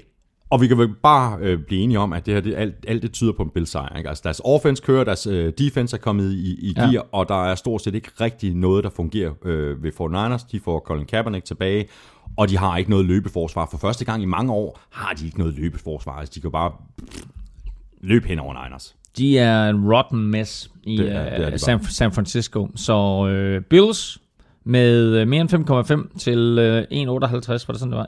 1,58. Mm, det, det er sgu meget godt også. Ja. Øh, jeg kan lige sige, at uh, tror man, de kan vinde med øh, 11,5. Ej, lad os sige 8,5. Tror man, de kan vinde med 8,5, så er der faktisk dobbelt op, så er der 2,0. Nå, den anden kamp, jeg har, den er også givet. Det er Miami Dolphins hjemme imod Pittsburgh Steelers. Steelers er store favoritter. De giver kun, de giver kun 1,28 igen. Men kan de vinde med et touchdown, så er der 1,77 øh, og, øh, og hente der. Så den synes jeg også er værd at spille. Ja, sådan som Steelers de spiller, og sådan ja. som Dolphins de spiller. Ja. Og så den sidste. Ja, Den er lige på. Mm-hmm. Og det her, det er... Jeg tager den, fordi det her, det er virkelig, virkelig interessant odds. Ugens måske bedste kamp. Seattle Seahawks imod Atlanta Falcons. ja. Og hvor er jeg spændt på at høre, hvad du siger. Seahawks giver 1,35. på hjemmebane. What? Falcons giver 3,45. Tak, den napper vi. Vi tager Falcons Ja, det gør vi. til odds 3,45. Ja, det det, her det er et hold med så meget selvtillid, ja. og øh, der er ved at skrue det hele sammen, som vi har været inde på flere gange, både forsvarsmæssigt og især angrebsmæssigt. Og så er det et Seahawks hold, som godt nok har, øh, har vundet nogle kampe, og Russell Wilson har lignet sig selv, mm. men øh, der er store udfordringer på den offensive linje, og øh, med en Vic Beasley, som pludselig viser alt det potentiale, han blev draftet for, og med et, en running back duo i særklasse, så øh, er det her Falcons hold et, et hold, som godt kan overraske, på trods af, at de skal til Seattle og skal op imod Russell Wilson og den berømte 12. mand. Ved du, hvordan det kommer til at lyde i næste uge? Sådan her. Jeg glæder mig. Jeg håber det. Jeg håber det. Altså, der er tre ud af tre her med gode penge. Ja, ja. Rigtigt. Tre gode og helt friske bud fra Elming, som du kan lade dig inspirere af, hvis du har tænkt dig at spille på en kamp eller to i næste weekend, og øh, gør det nu inde på Oddset på Danske Spil. Jeg ved godt, der er alternativer, men Oddset er det eneste rigtige sted, hvis du spørger mig. Og så er det jo slut med øh, det her MVP i NFL, men så kan du heldigvis være med i noget andet noget, nemlig Oddset Awards 2016. Det er sidste uge, hvor det kører, men du kan stadig nå at vinde en plads på verdens bedste fodboldrejse, eller vinde fede ture til Premier League. Og den her konkurrence, den kan du ikke være med i på nettet. Du skal hen til din forhandler, hvor du så øh, kan lave enten årets Oddset-kupon, eller den uheldigste øh, Oddset-kupon, og når du så har gjort det, så skal du tage et billede af kuponen og sende det ind til Oddset Awards danskespil.dk, og så deltager du i den her konkurrence. Du kan også vinde en, øh, en fodboldrejse, bare, øh, simpelthen bare ved at være kreativ, smide et billede af din kupon op på Instagram eller Twitter med hashtag Oddset Awards, hvor du så viser, hvad du øh, forbinder med Oddset og Awards. De bedste og mest kreative billeder vinder super præmier. Blandt andet kan du vinde en øh, fodboldrejse for to til Premier League, og hvis du vil øh, læse mere om det her Oddset Awards, Awards 2016, så kan du gøre det på oddsedawards.dk. Hvad, hvad sagde du, det hed det der? oddsedawards.dk Det fik du sagt mange gange. Ja, det gjorde Odds Awards. Odds Awards. Jeg skulle faktisk have lavet sådan en lille sådan, uh, Hollywood uh, Oscar-agtig uh, ting. Nå, det, må Ja. ja. jeg lige, det må jeg lige arbejde på. Nu skal vi have sat vores uh, picks til uh, 6. spillerunde. Det var noget rigtig tis af presset der til at ændre dit uh, pick i kampen mellem Ravens og Redskins. Uh, Øh, nu har jeg faktisk, jeg har misset faktisk at skrive, hvor mange jeg mener, at jeg havde syv, og du havde otte, eller også havde jeg seks, og du havde syv. Sagen er i hvert fald, at du fører nu i det samlede resultat. Nej, Claus. Du havde en mere end mig. 1, 2, 3, 4, 5, 6, 7 havde jeg, og du havde 8. Um, øhm det må jeg jo rette op på. Det er, første, det er første gang, jeg er bagud. Det var lige den ene der, hvor der sådan, vi var i tvivl om, om Ravens og Redskins, så jeg så valgte med, at- end- endte med at tage Ja, du Redskins. havde, og du havde sagt uh, Ravens, og så, så, Ja, ja, nej, det er nu Redskins, det er Redskins. Ja, ja, så du presser mig faktisk til. Det er din egen skyld. Ja, det er min egen skyld. Ja. Ja. Og det er første gang, du er foran i det her. Nu er presset, jeg er ikke god i modvind. Nej, Jeg godt Jamen, jeg det. prøver, jeg rammer, jeg rammer to ud af tre på odds, og jeg fører i det der pixaløj der. Altså, det går helt amok jo. Godt, det skal jeg have rettet op på nu. Ja. Så øh, næste uges kampe. Chargers, Broncos. Ja, nu har jeg jo igen rykket rundt på de her. Uh, nu skal jeg til at lede her. Nå, jeg, øh, jeg, Jeg siger har, Broncos. Jeg har Steelers øverst. Okay. Øh, ja, jeg siger også Broncos. Nej, hold kæft, men jeg har, jeg har taget Chargers. Ej, jeg- den der vil jeg lige sige lige Broncos. Det er fordi Trevor Ej, Simeon... nu Chargers. Ej, Trevor Simeon han er med. Jeg siger, jeg siger Broncos. Ej, jeg er nogle tøs. Ja, jeg vil lige sige, at inden vi går i gang her, at den her uges runde, jeg synes, den her uges øh, kampe egentlig er ret svære. Og i alle de tilfælde, hvor jeg, hvor jeg har været meget, meget i tvivl, der har jeg valgt hjemmeholdet. Og mm. det havde en, nu har jeg lige ændret Broncos over. Men ellers så havde det faktisk givet mig to udsejre og Ja. resten hjemmesejre. Okay. Bills, 49ers, Bills. Bears, Jaguars, Bears. Uh, Bears, Jaguars, uh, Bears, Lions, Rams, Lions. Lions, Dolphins, Steelers, Steelers. Steelers. Dem har jeg til 100. Patriots, Bengals, Patriots. Patriots. Saints, Panthers. Jeg siger Saints. Jeg har også Saints. Nå, really? Mm, det var det, jeg sagde. Jeg har Ja, kun ja, to. ja. Altså, du må gerne få min udkampe. Nej, Det, nej, det er nej, Steelers og det er Chiefs. Okay. Giants, Ravens. Jeg har Giants. Uh, Giants, Ravens. Ja, det må jeg også have Giants, ja. Titans, Browns. Titans. Titans. Redskins, Eagles. Redskins. Jeg har taget Eagles. Mm. It's also a tight one. Mm. Så har vi Raiders, Chiefs. Raiders. Jeg tager Chiefs.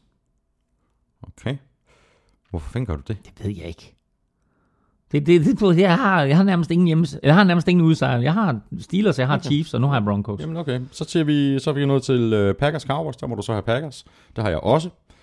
Øh, Og jeg kan godt sige dig, hvorfor jeg tager Chiefs. Det er fordi, jeg føler egentlig, altså, bortset fra, at deres forsvar har ikke været sådan top-notch uden Justin Houston. Han kommer så tilbage på træningsbanen i den her uge. Er måske med, ikke i den her weekend, men måske næste weekend, og om ikke andet, så spille uge 8. Øhm, eller spille uge 7 bliver det så. Nej, spille uge 8 selvfølgelig. Øhm, men, øh, men altså, Raiders tillader så mange point, Jamen, det gør de. øh, at, øh, at, at jeg, tror, jeg tror godt Chiefs kan overraske. Nå, undskyld, hvad kom vi til? Jamen, øh, og vi fik rundet Packers Cowboys, ikke? Jo, Packers. Packers. Ja. Øh, Og du Seahawks, har også Packers der. Ja. Ja. Seahawks Falcons, der siger Falcons. Seahawks Falcons. Der siger du Falcons. Ja. Nu har jeg godt nok lige anbefalet vedmål, men jeg har faktisk taget Seahawks. Ja, ja. Mm. Men øh, Ja. ja. og så det bliver en fed kamp. Mm. Texans Colts. Texans. Texans. Ej, det er også svært, ikke altså? Det er den. Nå, men vi siger Texans. Ja. Vi siger Brock Osweiler, han får en sejr. Ja. Og så Cardinals Jets. Cardinals.